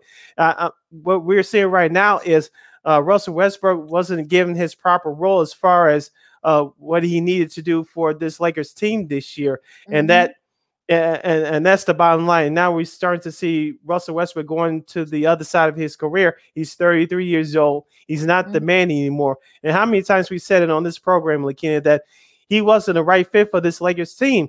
they actually had to trade in place for Buddy Hield from Sacramento, yep. and they actually had DeMar DeRozan in their back pocket, and they chose not to get either one of them. Yeah, and that's sort of, and I think that's sort of thing. And also, I would say just play better. That's all you got to do. Just play better. I think that's going to be the thing. And I think you know that's one thing of, of quieting everybody now but leave leave the leave the spouses and the parents and the kids out of it and the yeah. parents and the kids you know don't don't egg it on because i've seen that happen yeah. too so also yeah. to uh, our buddy armando said the same thing right on armando as usual that is crossing the line by the fans and yeah you're right you can boo heckle whatever mm-hmm. but you know don't you know don't say something racially or you know sexually or you know someone's sexual orientation or what have mm-hmm. you and just leave the kids and the, the parents and and and I would say also to those guys don't let don't aid on yeah, and also to just one more quick thing before we uh, move on. Uh, most of these people that heckle and do uh, say stupid things or do edgy and dumb things, I guarantee you, if they saw them in public face to face. None of that stuff will be happening. They'll be kissing their rear ends. Oh yeah, uh, yeah. Especially if they were playing if they if they were playing well. That's another thing too. If they exactly. Were, if they if they're right there near like the top, even if they're like in the top four, maybe in the top, or even at least in the top six at the very least, this wouldn't be an issue.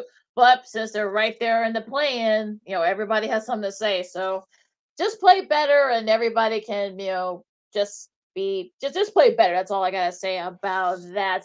Uh, yeah. You got some sports uh, media news for us, Sid? Yeah, um, Armando with a, another comment, and uh, don't make it personal. Right on, yes, and and that's exactly. our message here. Uh, Apple TV is, is officially uh, um, uh, Apple TV starting this season will have Friday night double headers uh, on their platform, and the, the games will be produced by MLB MLB Network. Yeah, um, yeah, we talked about it earlier on the show, and it, it's again, this is sort of like you know going to the streaming part where you, there's not a lot of. Baseball on nationally on Friday, so I guess Apple TV, you know, saw this as an opportunity for them to pounce. So again, there aren't that many people that have Apple TV, so if you have Apple yeah. TV and, and such, you know, you can enjoy it. But I think some folks are kind of like, oh, okay, you're gonna have if you get if you get the marquee games on there too, it was like a big series, get that first you know uh, game since you know ESPN and Fox will have some of the other national games over the weekend. Maybe this is a good way to kickstart it, but we'll see. And speaking of ESPN, a veteran uh, TV anchor and play-by-play man Mark Jones, who's currently working with the Sacramento Kings, he re-ups with ESPN uh, with a, a, new multi-year de- deal. So congratulations to him. Lakina, I know I'm telling my age, but I remember him hosting the NBA Today uh, show back in the day when he did that little jump, jump shot pose to close out the show. yeah, I can look. I can go further. I remember one of his first assignments with ABC Sports was uh, one of the Globetrotter uh, games. So, you know, mm. that hmm. one, one of his first. Yeah, that's a, look. We're, we're doing the same. You're older than me, sis. So don't even try. I'm that. twenty. I'm 29. Damn it. uh, yeah. Okay. you say so. But yeah. So uh, look, he's a great play-by-play guy. He does a great job with the Kings. You know, making mm-hmm. make things a little bit interesting with the Kings uh, with everything yeah. else going on. So. You know, good for him, and uh, hopefully he and uh, RG three can stay together because they were really great last year, call, last season talking college hoop. Yes, and our buddy Armando with another comment. I know my son will get the MLB Apple package. He has Apple TV and he's a Ooh. baseball uh, coach in freak. Yeah. Yeah, that's that, that. That's the audience that they're trying to get. So I think Armando's son is probably going to be like right there signing up for uh, the MLB package. So it'll it, the prices varies, you know, depending on mm-hmm. the type of package you get. So if you want to have, if you already have Apple TV, you're probably gonna get a little bit of a discount, like Armando's son is son does. So yeah. We'll see. Uh anything else said before we uh disperse? We covered uh, a lot uh, today. Yeah, we have we have done a lot today. We'd like to thank Jordan Bernfield from WGN Radio and ESPN TV for joining us to give us his thoughts about March Madness. Of course, CBS Two Sports, Chicago Sports, uh, Weekend Sports I anchor Jackie Kostek. She came hopped on with us earlier this hour. We'd like to thank uh think both of them won in all. Like, you know, even though the Illini still lost today in heartbreaking fashion, I'm still looking forward uh, to this weekend's tournament. Of course, we're going to get prepared to uh, give you our March, March Madness uh, selection show on Sunday right here on Sports Zone Chicago. This Sunday at 6 p.m. After you watch the CBS show at 5 p.m., flip over to us right here on Sports Zone Chicago Sunday at 6 p.m. Myself, Lakina McGee, and a very special guest, Andy Masur from WGN Radio Chicago – will help break uh, break down the brackets. And we'll ask Andy, does he think that Illinois and or Loyola have a chance to go deep in the tournament? I'm sure we'll have a lot to say Yep. on the, that front. Uh, also, too, you know, you got a lot of, you know, M- you know, of course, you got the NBA. We talk about the games. Also, for Mhm. you golf golf fans, I wish our, our girl Christine uh, Manica was here with us. I know she's a big golf fan as well. Mhm. They got the Players Championship going on right now. We might have a Monday finish because they already had to suspend play uh, today down there in uh, in Florida. So. Well, we'll see, you know, how they finish. You know, one of the, the fifth major, if you will, and also Mhm. congrats to Tiger Woods for going into the Golf Hall of Fame. You know, you know showing our age, I, I guess. Yeah. Jeez. yeah, uh, yeah. So uh, congrats to him and some and the other Hall of Famers, Tim Mitchell, the former uh, commissioner for the PGA Tour, and all the rest of the Hall of, also the rest of the, uh, the Hall of Fame inductees. Yes, so congratulations to them, one and all. Lakina, we're up against a Great job today. It's been a busy show, but uh, as the old saying goes, time flies by fast when you're having fun, and we definitely had fun today. As, as we said before, we'd like to thank uh, Jordan Bernfield and Jackie Kostek uh, both for joining us here today on the program. You can follow me? Absolutely. Uh, two great people. I'm sure we'll definitely have both of them back Yes. on soon. You can follow me at Keenan McGee on the Twitter and at Keenan underscore McGee on the IG. You can follow yours truly, Sydney Brown, on the Twitter and the IG at SidKid80. Once again, it's SidKid80. That's S I D K I D 80. S I D K I D 80. Make sure you follow Sports Zone Chicago on all social media platforms Facebook, Twitter, Instagram, and YouTube. Don't forget to download that Sports Zone Chicago app wherever you get your apps. And if you want to subscribe to our podcast, make sure you subscribe to our podcast at WARR on Anchor. We are available on all podcast platforms, including that iHeartRadio app. And make sure you follow WARR Media at WARR Media on Facebook, Twitter, Instagram, and YouTube. Thank you very much in advance for your support. Like, share, subscribe, and tell your friends. And don't forget to tune in for a special edition of Second City Sports this Sunday at 6 p.m. Central Standard Time, right here on Sports Zone Chicago for our March Madness bracket breakdown slash selection show. We'll get the name of it, but Yeah. you know what we're gonna do with very special guest, Mr. Andy Masur from WGN Radio in Chicago. One more again, as the kids would say. Special edition of Second City Sports this Sunday. After you watch the selection show on CBS, flip it over to Sports Zone Chicago on the Sports Zone Chicago app or Sports Zone Chicago on Facebook or Sports Zone Chicago on YouTube this Sunday at 6 p.m. Central Standard Time, right here on Sports Zone Chicago. Special edition of Second City Sports as we talk college basketball March Madness with our our own selection show. Well, yeah, don't take our picks at face value, too. So, all right, enjoy the games, everybody. For Sid, I'm Lakina. If you're not to get uh, vaccinated, you know, at least wear a mask, wash your hands, and be good to each other. This has been Second City Sports on Sports Zone Chicago, and we'll see you Sunday. Baseball's back. Holla!